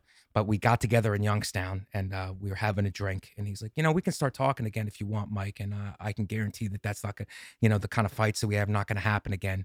But um, I'm your father. And he, he repeated the respect thing. And I was like, all right, I guess, I guess this is what I'm going to get. I don't want to Yeah. not talk to you for the rest of my life. But I was just, in my heart, I was disappointed that he couldn't see that about himself and apologize to me, you know, because he was wrong. He was Yeah. wrong to what, what he did. And uh but he was like i'm uh, i we can go back to just talking again if you if you would if if you would agree to that. And i'm like okay you know if that's what i'm gonna get that's what i'm gonna get. I'm uh, I, i'm fine with that. And he goes but let me let me tell you something. He's like and this this really hit home for me. He said if you would have had my life if you would have had my life you would be dead in jail or in a gutter uh, in a gutter right now. And and i know what kind of background he came from. So i was like you're probably right with my sensitivity Yeah. you know being you know beaten by your watching your mother get beat like you know growing up that way like i would have been massively fucked up It's kind of so like i, it's I had like a way- compassion yeah. it wasn't an apology but he made it he he told me that and i immediately had compassion for him He basically said, "Listen, you don't have it as bad as I had Right. had it, right and I'm not giving it as bad as I got it. Right. So please understand that this is the best I can do. That's what it is. That's ex- you just said it. It's like he was he wasn't apologizing, but he was like he's like he's like it's not it doesn't seem like it's enough for you, but I'm playing outside of my fucking head right now Yeah. as far as like at a high It's level. I understand that this isn't enough for you, Yeah. but you have no idea how Right. fucking vulnerable this hurts. Yeah, he's like, I should be. And my mother, to her credit, like he was suffering for two years with this respiratory illness, and my mother kept him alive. The doctor even said to my mother, who's a family doctor that we've known forever, he's like, You kept him alive. You kept him alive for two years. My mother had his medication regimented, would have him count out the pills. Like, it, it was unbelievable. What was the respiratory disease? Was it COPD? He smoked so many cigars that he ripped the lining. He would rip the lining of his esophagus out in, in, in, in his oh, lungs. shit. Yeah, so the lining was was was uh ripped up. How are you with how are you with like cigars, cigarettes, marijuana, booze? I'm not I I used to binge drink, you Yeah. know. I used to like I used to love to go out. I did Tony and Tina's wedding in South Philadelphia for a couple years. I'm not bragging. But um I did it and uh I used to love to go out with with the cast and just get hammered. Yeah. Like I would love to just go get hammered, and uh, and and and with girls too. Like I, that was a big thing with like hanging out with girls, where we just go get banged up and and drunk. And I liked so much fun into my thirties. Like when I moved to New York, especially, I'm like, you don't have to drive, subways everywhere, cabs. I was just get, I would get hammered, but I would I wouldn't do it like three nights in a row. Right? I I, I couldn't do that. I know guys who were like that. I just couldn't do that. I, so I would binge for a weekend and then go back to my life and and and keep it clean for a weekend. But then the weekend would come and I would do it again. So uh, alcohol was the biggest thing. Cigar once in a while, but I I, I don't have that. Um, Did you smoke cigars with your dad? Yeah, I did. I still Yeah, smoke yeah. cigars with my dad. Like Yeah. they're uh that's which like, is our, like hanging out with the guy that killed him. Yeah. Cigars. It's like, hey, let's hang out with the guy, who murdered your father. mid roll reads. Mid roll reads. What are they? These are mid roll reads. Question: Which of my online searches does the government have the right to know about it? Is it A. Quicksand porn? Is it B. Tentacle porn? Is it D. stop motion porn. What happened to C? You said ABD. The answer is none of them, Leanne. If you have ExpressVPN, you don't have to worry about any of that. Without ExpressVPN's protection, hackers, governments, ad companies, ISPs all have full access to your data. I don't want them to use my web history or my video searches against me. That's why I use ExpressVPN every time I go online. ExpressVPN encrypts and reroutes your web traffic to any number of countries, keeping you safer and secure. Simply download the ExpressVPN app, click connect, and boom, you're protected. With ExpressVPN, you can also make it seem like you're browsing from a different country. So you can watch anything in the Netflix library in the world that you want. How cool is that? ExpressVPN is the fastest VPN I have tried, and it costs less than $7 per month and comes with a 30 day money back guarantee. It is time to stop governments and internet companies from keeping tabs on your data. Take back your online privacy like I did with ExpressVPN. Protect your online activity today and find out how you can get three months for free at expressvpn.com slash Bert. That is expressvpn, E-X-P-R-E-S-S-V-P-N dot com slash Bert for three months free with a one-year package. Visit expressvpn.com slash Bert to learn more. Let's talk about finding freelance talent for your business or project. There's no better time right now than to hire someone in the freelance field. Everyone's at home and then they can all do the work you need. But finding the right freelancer can be time consuming, frustrating, and expensive. Where do you go to find that talent? How much is it going to cost? How can you be certain they're going to deliver? Thanks to Fiverr, finding the right freelancer doesn't have to be a struggle. I know for a fact my biggest problem right now is finding uh, editors, finding people who can do uh, uh, do pictures, do uh, what was the thing we're looking for posters the other day, Leanne? I don't know. Uh, graphic artists. yeah, yeah. Fiverr's marketplace helps you get done more with less. Fiverr connects businesses with freelancers who offer hundreds of digital services, including graphic design, copywriting, web programming, and film editing, and more. Find what you're looking for instantly. Search by service, deadline, price, reviews, and more. You know exactly what you're paying for upfront. No negotiations needed, and they've got 24/7 customer service. Quality talent that you can count on. The sellers have worked with some of the most influential brands in the world, and finding talent for your project right now has never been easier. You can go through reviewers' sellers ratings, buyer feedback, and select the right freelancer based on your budget. Take five and check out Fiverr. That's F I V E R R dot com, and you'll receive 10% off your first order by using my code BERTCAST. It's so easy. Don't waste any more time and get the service you deserve by going to Fiverr. That's F I V E R R dot com. Code BERTCAST. Fiverr. It starts here. By the way, there's the I'm never gonna laugh. I'm never gonna laugh as hard as you going. Um, you saying, uh, my dad was, you know, with food, with cigars, he'd buy lots of pets. That's fucking the funniest line.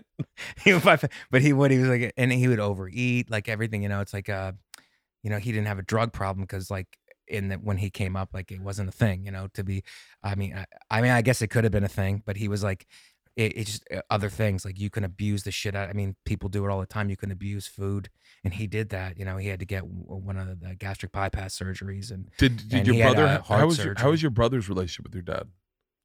it's good but my brother was like um, a non-confrontational guy Oh, really? So yeah, yeah, my brother, he he had his struggles too, but uh, and and I don't want to get inside of his head or speak for him, but he was more of a non. My brother would just kind of like not respond to it, but- to be that. but uh, my father did this weird thing where it's like, eh, with me anyway, if he didn't respond to it, he would just go in harder, and and and and I I had too much like, and I'm a non, I was a non confrontational guy. I don't like confrontation at all. Yeah, I was a non-confrontational guy. I didn't want to do it, but he would he would back you into a corner where where I, I felt like I had no choice. Yeah. So I would come at him, and then it would blow completely up. But at least if it would blow up, then it would be like, okay, we wouldn't talk. Then it's just quiet. It would just stop him from like trying to take a piece of me. And then his family would like my mother and his sisters would be like, he loves you. It's just that he this is the way he shows he loves you. I'm like, at that point, I'm like, I don't give a fuck what it is. To the point where I went home one time for like a spring break or something, and uh, we got into a huge fight. And um, my sister was like, Stop coming home. I don't know what you're doing. Stop coming home. My sister And I- said that to I- me one time. I told my I told my father, I'm like, I can't stay here anymore. I'll get a hotel. Yeah. I'll get a hotel. And he's like, Come on, Mike, don't do this. We we gotta go through this. I'm like, we don't have to go through any of this. This is all in your fucking head.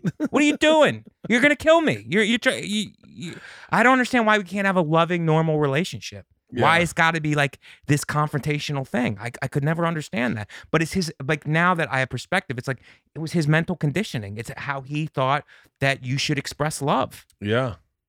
Now that's not an excuse for like somebody to take it. Yeah. You know what I mean? Do you want? Do you want? Like, do you wonder if in relationships with women, if you seek out that kind of love, like if you like, yeah, I've often wondered that. because I have I have found people like my father, and by the way, my father and my relationship now is is is really good.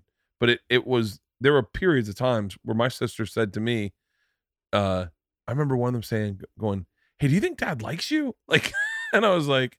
I was like, I don't know. Sometimes I go, they go, you seem to really aggravate him. Like you get really under his skin. By the way, and I- and I would say with my dad, any of the problems I had with my dad, it was less about his conditioning and more about him watching a man that he helped create that was very different integrally from the way he was. Right. Like everything's a joke. Everything's fucking yuck yuck. N- not very serious. Doesn't take anything serious. And and and my dad's one big thing was he was always he always foresaw tragedy around the corner with everything. Still to this day, very much so. And I didn't. And I I now sadly I I've inherited that, which really sucks.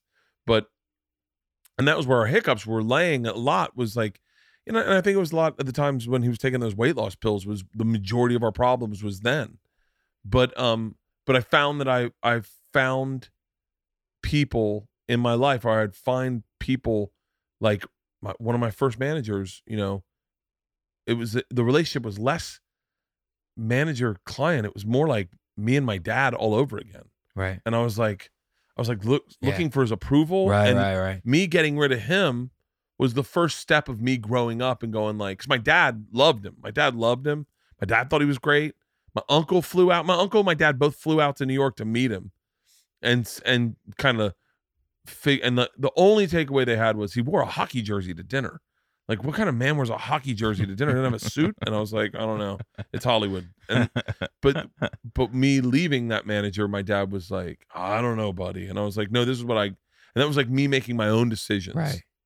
But yeah, I, I don't I, I I found that I would reach out for I would find people that was basically my dad. Yeah. Yeah. You try to recreate that. Yeah. That happens. That does happen, and that's like a And then and then it's I like get a blind spot where it's like I go to therapy and it's like you in therapy? Yeah, yeah. I got to go. And, and it's a blind spot where it's like somebody uh, on the outside in an objective way can help you see that, and you're like, oh yeah, I am uh, unconsciously doing that. I'm And then I would get- doing that. And then I would get into arguments. Like I'd say to my wife, I'd I'd I'd bring up something about an issue that my my dad and I were having, and my wife would jump on my side immediately and tell me what was wrong with my dad, and then I would flip it and start defending my dad. that's great. She would do that. By the way, she did that with my first manager. I'd be like, God damn it, he doesn't call me. And she's like, Yeah, he doesn't respect your stand up. And I'm like, Hold on.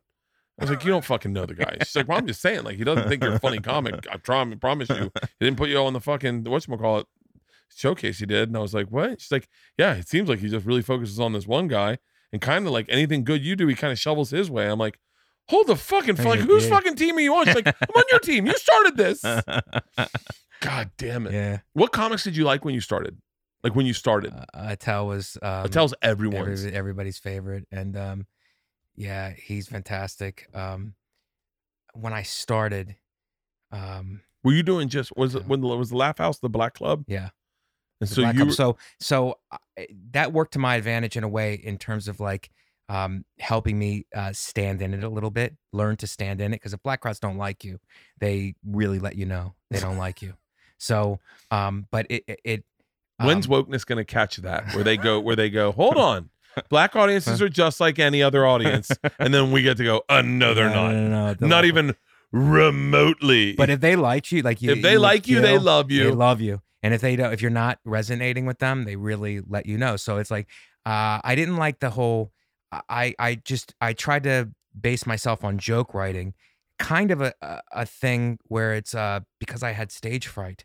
So I'm like, oh, I don't want to make myself that vulnerable because you're opening yourself up to rejection. So let me put my put all my mental effort into writing bulletproof jokes that are guaranteed to succeed. So it was a, it was a kind of a it's a weird thing because What was your first I enjoyed good worked? jokes, but I also it was a stage for it was a mechanism for avoiding stage fright, and I I, I still battle with that now, like where it's like you know a crowd is sitting there and, and, and I I just went through it. Like I'll be on the road sometimes, and it's like it's like um you hit them with the joke, you go up, you introduce yourself, and I'm I'm more engaging because I have more more of a skill set now.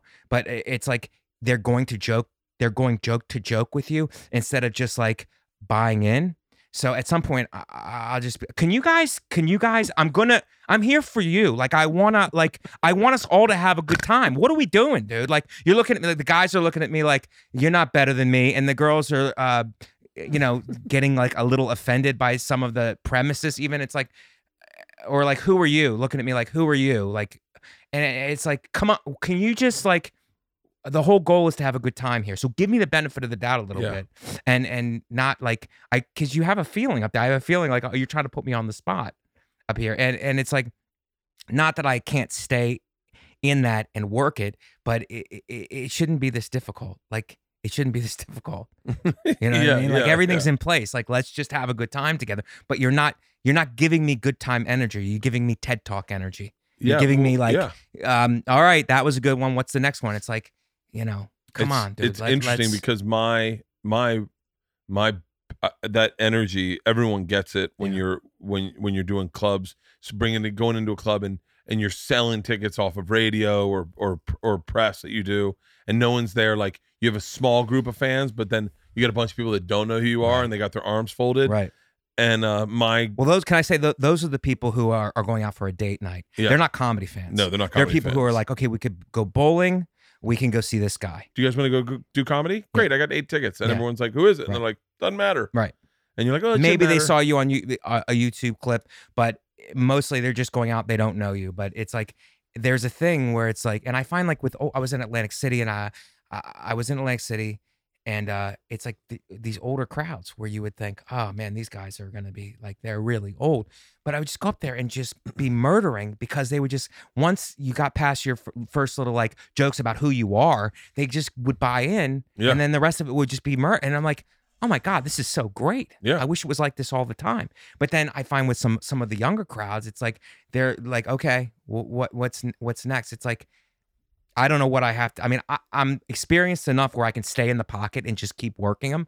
But a part of me goes, why do I got to keep? it? Why do I got to do that? Yeah. You know what I mean? Like I, I maybe that comes with, and not maybe. I'm sure it comes with having a following. You know what I mean? Like having uh, a following. having- it's like Seinfeld had a thing. Like it's like they give you the benefit of the doubt, but they're there to see you, and that's a different vibe than Seinfeld it is. Seinfeld was is a tad bit in, in, inaccurate because I remember what he said is Yeah.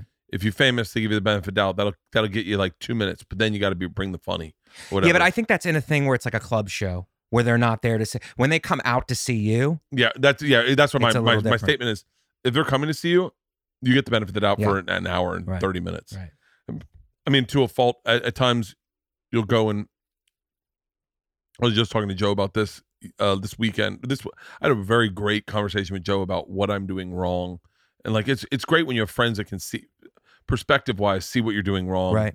and and be and are and are beyond you at a point where they go, oh, let me just let me get you back on track. That's great. There's a girl, um, that Taylor Tomlinson was talking about a girl that uh that gave her perspective, and I was like, those are so fucking important for someone to go, oh, I, I know what I know I know what you're going for, but you're you're shifting off a little bit. Right. And we were saying that sometimes when you do like theaters filled with your fans, you can get away with shortcuts that do not cut do not uh cut the meat in in an in a in a non in like a paid audience where they don't know who you are Right. or maybe know who you are but they're not a fan Right.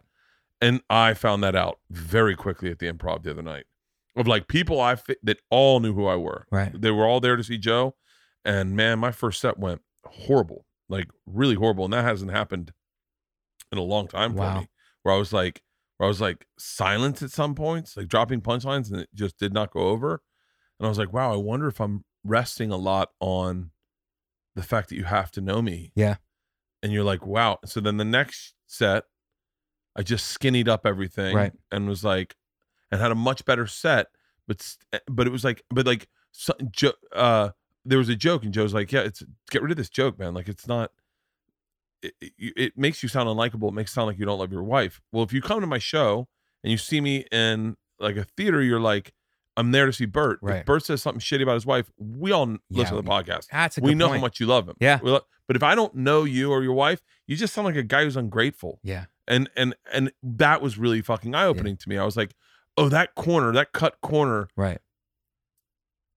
I, I need to if I'm going to do that, I need to make it clear for everyone. Right. So um, but yeah, I, I mean, what what's what what do you? There's what- something about there. There's something about, and I, I, I hope you know what I'm talking about here. Where it's like, I, I think you will. It's it's okay. It's a tough crowd, and you're like, okay, I'm gonna I'm gonna because I now I don't get mad at them. I take the attitude of like, uh, I, I wait till after. I, I get frustrated after, but when I'm when I'm on stage, I go, let me get them. Let me keep working them. Mhm. Let me keep working them.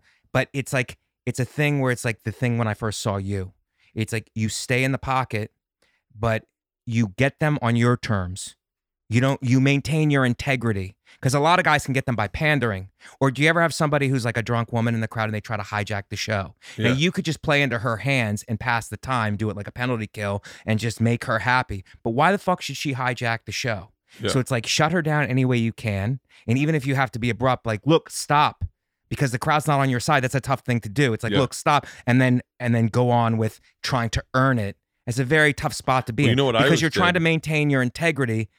You're not pandering to them, but I'm going to maintain my integrity and I'm going to bring you in on my terms. You know not on your terms because you don't know comedy, obviously. You know, and I- I'm not saying that in a condescending like way. It's like I'm going to do it. I'm going to lead you. Like Yeah. you guys don't know, but I'm going to. This is funny. You can. You, you- this will be digestible, but I'm going to lead you through this. You So I'm not going to pander. I, I- want you in, but I want you in on my terms. Yeah. I used to do, and I still do. I don't do it as much now, but it, like because it's a little different. But I used to do something. It's an old Dave Attell trick. Is if I had a drunk person in the audience who wanted to be a part of the show, I would ask them the setup to my jokes, asking them for a punchline, Right. and then they'd say their punchline, and I'd say mine, which was ten times better. Right. So like, uh, like, uh, like uh, I remember one of the. By the way, I wish these were higher brow setups, but like, uh, what's the best way to to go down on a chick? And you hear the guy, and the guy would give his fucking real quick knee jerk answer, Right. and then I would have mine and go, "Oh, that's different. I don't do that the same way. I put my lips lips around her entirely and go, "Oh," and I go, "That's so crazy." And so you get a big laugh because you knew you had a joke there. Right. Right. And then I go, wait, when you go out with a girl, like, and I would do it. I watched Attell do it one night brilliantly. Like, but his jokes are so much Yeah, better. yeah, yeah, so much better that, like, he would ask someone the setup to his joke, and then they would reply, and then he would go, oh, that's interesting, because dot, dot, dot, wham. And you'd be like, what the fuck? And then, uh, and then inevitably, Attell would go, you see how this works? I've prepared for this evening. Yeah. You haven't. Yeah, Let yeah, me take care of this. Like Attell's a fucking genius, man. He's genius. A, a legit genius. He's I one of my favorite. He's he might be my favorite favorite comic. Like to watch. because I've been with him on the road and um and uh, I, I've opened for him and and had good sets and and come off um pat myself on the back feeling pretty good about myself. I'm like I'm a pretty good comic, dude. This is uh this is working out for me.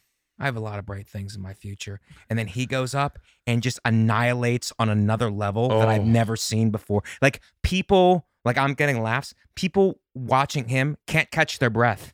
They can't catch their breath. It's it's like it's like um the way Manny Pacquiao used to fight, where it's like he'll hit you with three shots, turn you, three more shots, turn you, two more shots, and then the exchange is over, and then he resets. And it's like, I, I- what? You're throwing like I'm throwing like one punch, Yeah. one punch, two punches at a time. He's like one, two, three, turn, one, two, three, and then uh, and the, and the shots are harder than anything that you're throwing. He And says it's like he says unbelievable. I, if I'm lucky, if I have a set where I say one thing that belongs on a T-shirt, he says things that belong on a tombstone. Like where I go, put that. That's what. Anytime you say this, I, to this day, the things, the, one thing that where I lines he's had where I literally stop it and rewind it. When he says, I want the kind of woman who drinks Jack and Diet Coke. You know, the kind of woman that goes out and yells the N word at a lunar eclipse. I just, I mean, just like, oh, he's just so fucking, so fucking. Yeah. I think it was like an eclipse, but anyway, but like he's just so fucking smart. Yeah. And uh, what's it? And he's fast on his. I mean, he's he's got the, all the intangibles. Like he's a great writer, but he's like very fast on his feet. Like anything you throw, he just can he can jujitsu. it Big Jay said one time, you know, Dave was driving out to see his mom a lot. I guess I don't know. I'm not certain. I'm going to say names of cities, that I'm, but they're not accurate. I'm just telling you. I'm re- tra- translating the story. So maybe uh, Dave's mom lives in uh, Levittown. Let's just say Levittown. I don't know where she lives, by the way. And my dad grew up in Levittown. That's why I'm using Levittown. And Big Jay was driving out, and he was back and forth. So Big Jay does a gig out in uh, at Governor's, which is in Levittown. Right. And by the way, it's not Levittown. I'm just using this as an example. And he's been watching Dave work out all week, knowing Dave's been driving back and forth. And the drive out, he saw like nine Attell punchlines just on road signs and like si- like signage on the street. And he's like, he's been driving just writing jokes, just like, you know, like an Asian hand job from from for four ninety nine, full body. I bet they say full body. Like he's just uh, he's seeing setup and punchlines Yeah. on the drive. That's how fucking brilliant It's he was. usual suspects. yeah, it's, the usual suspects. it's, it's, it's Keyser Söze. He's looking at the he's looking at the bulletin board. oh, Yeah. I'll tell you what, man. The one thing I look at this is what I've I've, we- I've been talking a little ad nauseum about this, but like the one thing I've been trying to do lately is I always try to like better myself with every special, like do something different, get out of my comfort zone, and see if I can tackle another angle. I've never been I've never been great with setup punches. I'll get two or three good ones in an hour, like like legit, maybe two or three good ones. But um, what'll happen is I'll I'll write them and then I've got to fucking shoehorn them into my to my story. Right. But um, this out this new hour, I'm trying to work. I'm like this. I know this sounds so silly, especially for a New York comic to say this to a New York comic. But like, I'm really trying to work on act outs a lot more because I've been watching when guys do an act out and like Attell's no act outs whatsoever, whatsoever. But like the littlest action just can floor me sometimes. Right. I watched Sebastian the other night Yeah. And just the way he said something Yeah. and he's and I'm like and it's not I'm just like why am I not adding that to my rep? Why am I what am I Yeah. afraid of? Am I afraid I'll be bad at it? Well then I'll work on it Right, I'll see if right, I can right. get better. Right. but joke writing is like I've I've never been the all my good jokes that I've ever written are all kind of like ripped off of the way Attell writes jokes. You know what cops hate? When you touch their faces. You know like But do you ever have that thing where it's like, oh, uh, because I have the mindset is if I adjust my practice, then the result will change.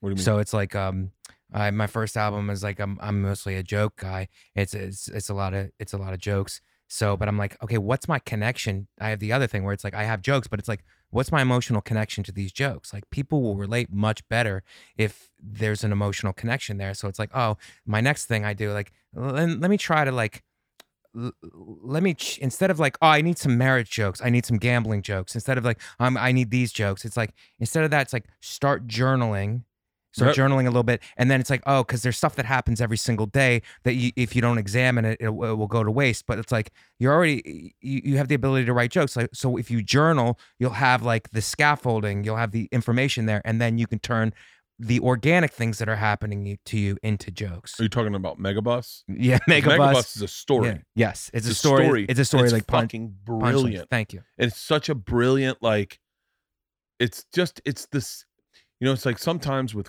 with comics w- enjoying comedy it's the simple things where we go i was right there like god Right. damn it man Right. that's so good it's not it's not complicated you don't have to over the sim like stanhope has a joke that is I, I can't even do it justice. I, I would never be able to do it justice right now saying it. And even bringing up the premise, I couldn't do it justice. But it's a premise people have veered away from because it's a it's a it's a it's a it's a it, it has been at times a tired premise. But Stanhope leaned into it. And he does it so masterfully that you're like, you're like, that it turns into one of the most epic Right. jokes you've ever fucking heard. And I, I'm I don't even know what I'm saying about this, but it's like I look at stuff like that where I go, and you did that with Megabus. It's like the little the that one. I don't know why I keep going back to that one joke. The whole album is amazing, but that Megabus joke had me fucking rolling, Thank like you. crying. It's so how did uh, Yeah. did you? Well, my car got my my car got stolen in Queens. Yeah, So I started. uh, It depends how you look at things too. It's like I always was like, uh, I had to work through this in therapy too. Like running uphill guy. Like everything's a problem. I got this to do today. I got this to do today. It's like it's like. And my therapist was like, eh, what a what a terrible way to look at the world. No wonder you're exhausted all the time.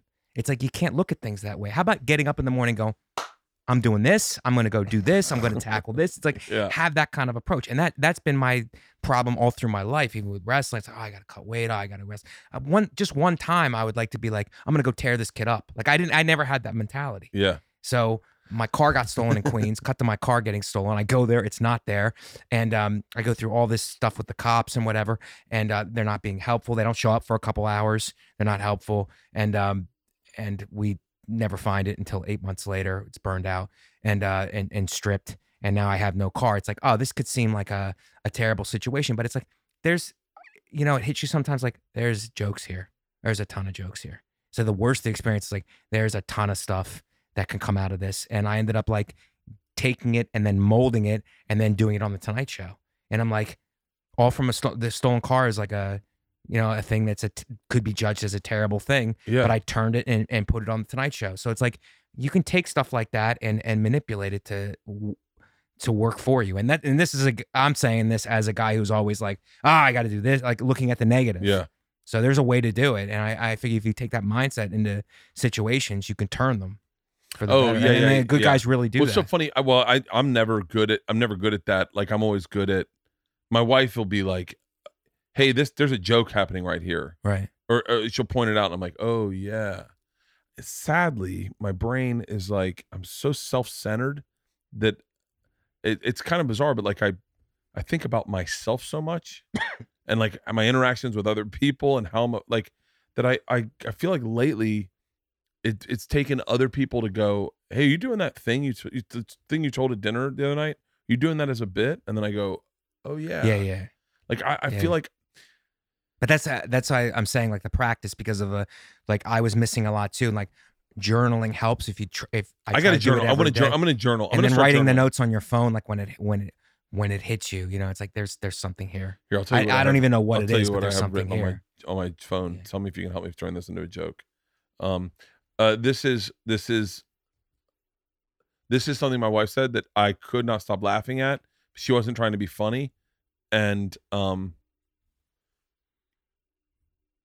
we we were driving over the hill yesterday, and there was a guy. You know those ladders that have like they're like four different things you can do with it. You can turn it into a ladder. You can do it to a scaffolding. You can. It's like it's like a ladder. Swiss Army. It's a Swiss hand- Army ladder. Yeah.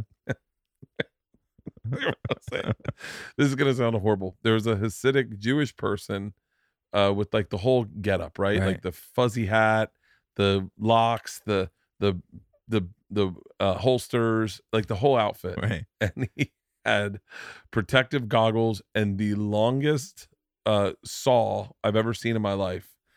And he's going to get on the thing, and as soon as he's he's got it made a scaffold, as soon as he steps on the scaffold, it collapses. He throws his arms out and lands flat on his side. He ate shit so hard through the fucking thing, and my wife could not stop laughing. And I said, and I, th- this is just the base of it. And I said, what? I go, hey, that guy got really fucking hurt. And she goes, oh, honey, there's something you need to know about me. I can't stop laughing when I watch people fall. And I said, really? She goes, I had a training video when I worked at Lowry's and it was about people falling. She goes, I laughed through the whole fucking thing. And Ila just peeps out of the back. She goes, I love watching people t- fall too. And uh, the fact that these two women love watching people fall, I I go, there's something there. I got to find the Okay, thing there. I, I think I have it. okay. Okay, your your- your wife is watching the Hasid- the the Jewish guy has just fallen, Yeah. right? And she goes, "Oh, honey, there's something you should know about me. I'm Muslim." that's, that's why I enjoyed it. I like I'm a Palestinian. fall. yeah, yeah. I'm anti-Semitic, something like that. Either one of those. Oh. And that's how I found out my wife was uh, a member of the Nazi. Uh, yeah, I've been trying to. Uh, the joke I wrote today. To, I'm I'm I'm I'm all about planting a seed for a joke and letting it pay off like five months from now. Like I'll, I'll give you. but do you like check in on it? Is that a thing you do? I'll give you a perfect example. Uh, five years ago, I wrote a Yelp review. Okay, I was I was just I had a really great BLT. I was with some friends, and I was br- I was could not shut up how good this BLT was. It's an old Hamlin restaurant in uh, in Michigan, and they're like, write a fucking Yelp review, why don't you? And so. I wrote a Yelp, a very intense Yelp review, like a fucking very, very intense Yelp review. And the joke was for no one. The joke was for no one, and I thought, I hope one day it pays off.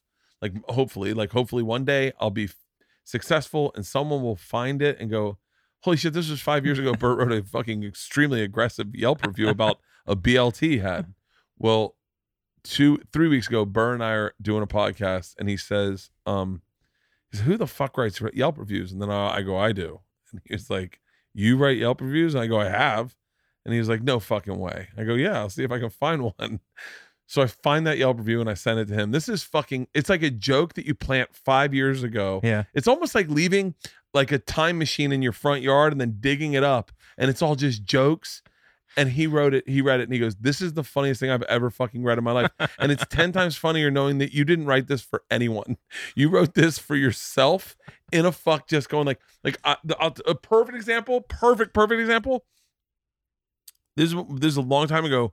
My wife and I were we lived in an apartment, and uh, she had had uh, tape on the counter on the table, and I was cutting my toenails, and I had a pile of toenails, and I was like, oh fuck. So I just grabbed the tape, and I took the tape, and I taped them underneath the underneath the table, and I thought one day I won't remember that I've done this. Right. My wife will find this. She'll say something to me, and I'll laugh, and I won't be able to stop laughing because I'll remember I did this as a joke for myself in the future. And oh so my god. so I taped them on a thing. So then we move the we're moving apartments, maybe like two years later, we're moving apartments. She lifts up the table, and as she does, I think about them and she goes, What the f-? now I get to experience her go, What the fuck is this? And I go, I couldn't stop laughing. And she was like, Hold on, this isn't fucking funny. Why would you tape like those things? Now that's where you bring it back. But a Jew falling is yeah, but if I fell and did that, then all of a sudden there's a fucking joke in there. But like I love like I sometimes I'll that's put, really, I mean, a lot of thought, man. That's what's this? Oh, is this Frank and Nick's? Yeah, I do. This is a bad review. Okay, so this I got to apologize to Frank and Nick. Frank and Nick's West End Grill in Baltimore.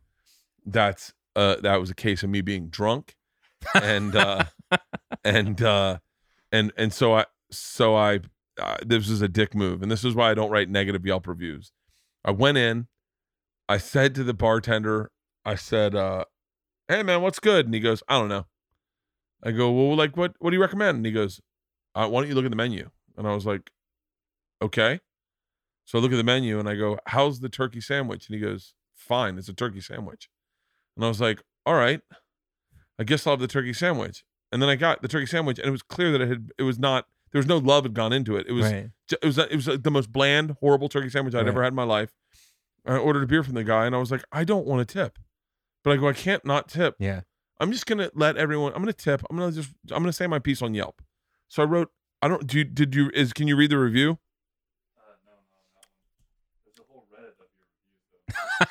Oh, good. So I But you were drunk at the time. I was drunk and I wrote a nasty review of Okay. Frank and Nick's, of Heidi and Frank's, whatever. Not Heidi and Frank's, but so then I go on Rogan and Rogan's like, uh, we're, they're talking about Yelp, and I go, oh, dude, I just yelped this one fucking place, Heidi and Nick's, and he was like, what happened? I said, I said exactly what I just said. The guy was a fucking asshole, and the place sucks. Fuck that place, and fuck, fuck them, dude. I'm a customer. I should have come in. The fucking owner is like direct messages me. He's like, bro, I'm a fucking fan of yours. Like, why wouldn't you share this with us there? Why wouldn't you ask for a manager? That's not the the way to do it is you ask for man. Don't blow me up online. Right. He's like, I have my money invested in this. Yeah. Like, don't be like be a man and come up and say, Hey man, your Right. bartender sucks. He goes, By the way, I fired that guy. He is a dick. I wish you had told me, and then I could have known that. And then I was like, I'm sorry. He's like, dude, you've costed me like people are hitting me up. They're destroying my Yelp. Like my Yelp reviews are down low. Like he's like, man, please. Yeah, you forget what kind of platform You forget. You forget that you. Yeah. We talked about this right when we got on here. Yeah, yeah. You forget that you say a someone's fucking name or you do some shit like that, and people go. That affects their lives. yes. I mean, I, I you know, I'm all for that, by the way. Not not effective, but like having that conversation in private and like uh dealing with it on the spot and not like not doing it online or I'll tell you- or, give or you- even if you're not thinking about it, like yeah, it's better to do on the spot, man. I had a friend who uh, I had a friend who uh, was going through some shit, and I ended up talking about it, and he just called me. He's like, "Hey man, why didn't you just say nothing? Like, why did you have to say it at all?" And I was like, "I don't know." He was like, "Well, you know, you can also not say anything." Right. And I was like, "Yeah, I guess you're right." Right. But in this day and age where you're like, where you feel like you have a voice, and anything that happens, you know, like the fucking Logan Paul versus Chris D'Elia, like I regret. I mean, I'm friends with D'Elia, right? So I immediately pick D'Elia's side and I make fun of Logan Paul. I don't know Logan Paul, Yeah. but Logan Paul sees that and he's like going through some shit in his life. It's the last thing he fucking needs Yeah. is some guy with a platform Right. fucking talking shit about him when he's like, dude, I fucking filmed a dead body. I didn't know this was gonna happen. Okay, clearly I fucked up. Let me just like, Right, and then. I fucking went after a professional comedian and I fucked up again. Like, Right. and then because now I kind of like this sounds really silly, but like Logan Paul and Jake Paul, I kind of follow them and I get a kick out of them. The fact that they're boxing and they fucking fly private jets and they Yeah. drink champagne and like I don't I don't have any negative thoughts for them. Tim Right. Dillon's friends with them Right. says he's like they're actually really good guys. It's bizarre to see their lifestyle, but like it is kind of crazy. Is that you're right? It's like have a private conversation Yeah. and there's no reason to make it public. Yeah. Yeah. And- yeah. It's like Kevin Brennan when he said he cheated on his wife and and then she found out. Did you ever hear this story? No. He did it on Opie and Jim, and she found out, and they go, he came back to Opie and Jim, and they're like, they're like, so you got in a lot of trouble. He's like, yeah, my wife's leaving me, and they're like, what? He's like, yeah, I guess I said I cheated on her, and she heard it, and they're like, what? He's like, yeah, I, I said to her that was in the last five minutes of the show. Who listens to the last five minutes? yeah. Yeah. It's better to keep those, uh, you know, personal beefs. Keep them, keep them um off, off Well, the airwaves. I would Dude, say. you I'm know. so a- fucking glad that me and you got to do this. I've been wanting to podcast with you for a yeah, man. I really fucking time. appreciate. I really appreciate because I I reached out to you, man, and, and I really appreciate you having me on. Dude, man. So anytime, much. man. Look, I'm telling you, me and you are connected. Yeah. and uh, like we are legit are that Yeah. i there there are th- when when you succeed i feel that in a weird way because i go like that moment we had with me and jay in that Yeah. fucking hotel room where we realized how we were connected i was like oh my god i almost got into a fist fight with you in college Yeah. like and then and then you to see these two dudes who were both probably uh, self-proclaimed meatheads at the time Yeah. come to a place where we're both at doing the same fucking Right. occupation Right. is so bizarre a coincidence Yeah. that I don't think it's a coincidence. Yeah, it's a weird thing. It's a weird thing how how things work out. I mean, I don't know if you know this, but like I've I've silently and vocally been a champion of yours I about how fucking talented you. I are. do know it, and Like, I I appreciate. It. I it, had my man. manager. I was like, I, I, I grabbed my manager. I was like, you got to see this guy. Best fucking comic in the business. Fucking your album comes out, dude. Hardcore. Any, I'm telling you when I say this. That's why I say this. Anytime you ever have anything you want to promote, my podcast is an open platform. Even if you can't make it out, you're like, yo, I'm doing the other po- podcast. Right. Would you mind throw it in the reads? A hundred percent. Any project you got going on, tour dates, you name it. You want me to retweet anything? Fucking done, dude. I Ah, really, man. honestly, I, I, I have so much love for you and so much respect for because comedically, dude, there's not a lot of guys doing what you're doing. That means a lot, man. you're the fucking I really appreciate that. And I know I told you this at the Impractical uh, Jokers tour, but like I watched you, uh, you know, for after I met you Jay's, you were in the clubs for years and years, you know, working uh, the improvs and, and stuff, and and to see you in theaters now, like getting your due, is uh is unbelievable, and I'm, I'm Oh, proud of you, man. I, I, tell, I, Proud told, you. I remember, I don't know how much this shook down, but I was like, I remember hitting up Jay going, "You think Mike would go do the road with me and take him out on theaters?" And he's like, "Yeah." yeah, And I was like, I was like, I would love for him to be on some Yeah. fucking dates. yeah, that would be great. So my my fan, my the crowds that come see me, yeah, bro, you are the perfect setup for me. Like you, we do, we do the same, we have the same uh perspectives, right. But fucking such different different styles. different styles Yeah, of yeah. comedy. It's fucking great, man. Yeah. Anytime you ever see a date where you're like, like, yo, man, I'd love to get on that show. Beacon Theater. I'm there in uh in mid March, I think. This podcast will probably be coming out right before then. I'm there March. Let me see. Uh, March 7th, I'm in the Beacon Theater. You in town? Uh, I think I'm out the beginning of March, and then I'm going to Skankfest at the end. But like, I- I- Skankfest South? yeah, Ah, Skankfest South. that's gonna be fucking But uh, I- like my calendar only journey. goes six months, so after June, okay. uh, after June, I'm I have nothing on the books. Well, I got I, I I haven't announced this tour, but I have a tour starting. Oh, how about uh how about what about July? Well, I think I said July 8. Oh yeah, how about July 18th? yeah, that's I have nothing past June. Let's yeah, let's let's book this now. July 18th, I'm at the Borgata. I have two shows. Um July 18th. I'm going to put you on. No, no, not at all. Please let them know. No, I announced it this morning actually. Um I'm going to put it I'm going to send it to them. They'll just reach out to you. okay. And so if you, if something comes up better, obviously, you feel free. July. Mike 18th. Vecchione, July 18th, the Borgata. Can you please reach out? Yeah, that'll be fucking That's blast, great, dude. man. Thank you. Two shows. Borgata is so much fun. Is it the music room or do you do the do you do? I have no idea. Oh, okay, I have no idea. If I'm doing two shows, I'm sure it's not the big room. okay. I don't know. What I was just I was just there. Yeah, I was just there too. I was there last. Oh no week. no no! I'm it's, the, I was it's there the last big week. room. It's it is. Yeah yeah. I Yeah, it I was it's because I went out I and I was like, yeah. this is I'm not familiar with this room. Yeah, Yeah, I was just there.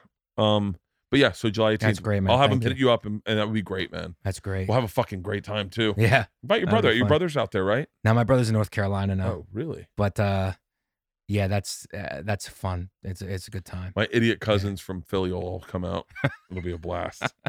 well, dude, thank you for doing this, man. Yeah, man. Thank you. Can I What- plug yeah. dates? Yeah, please, please, Um, please, and write these down so we can throw them up in the intro too.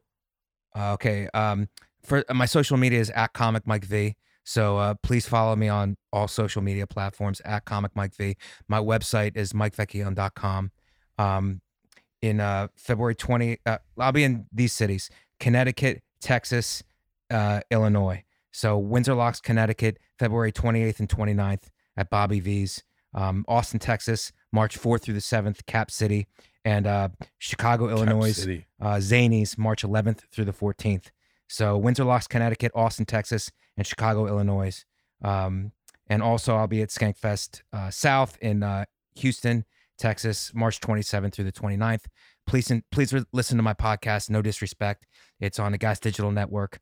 Um, you can get it downloaded on iTunes also. That's No Disrespect. And please buy my album, The Worst Kind of Thoughtful, available on iTunes. By the way, Thank you. we should just cut that and put that in the in our read because that's all the information. Uh, yeah, that's fucking awesome, dude. Thanks, You're man. the fucking best, man. I appreciate you having me, man. I really do. No, I appreciate it. Let's go in. I'll walk walk you through my house one more time.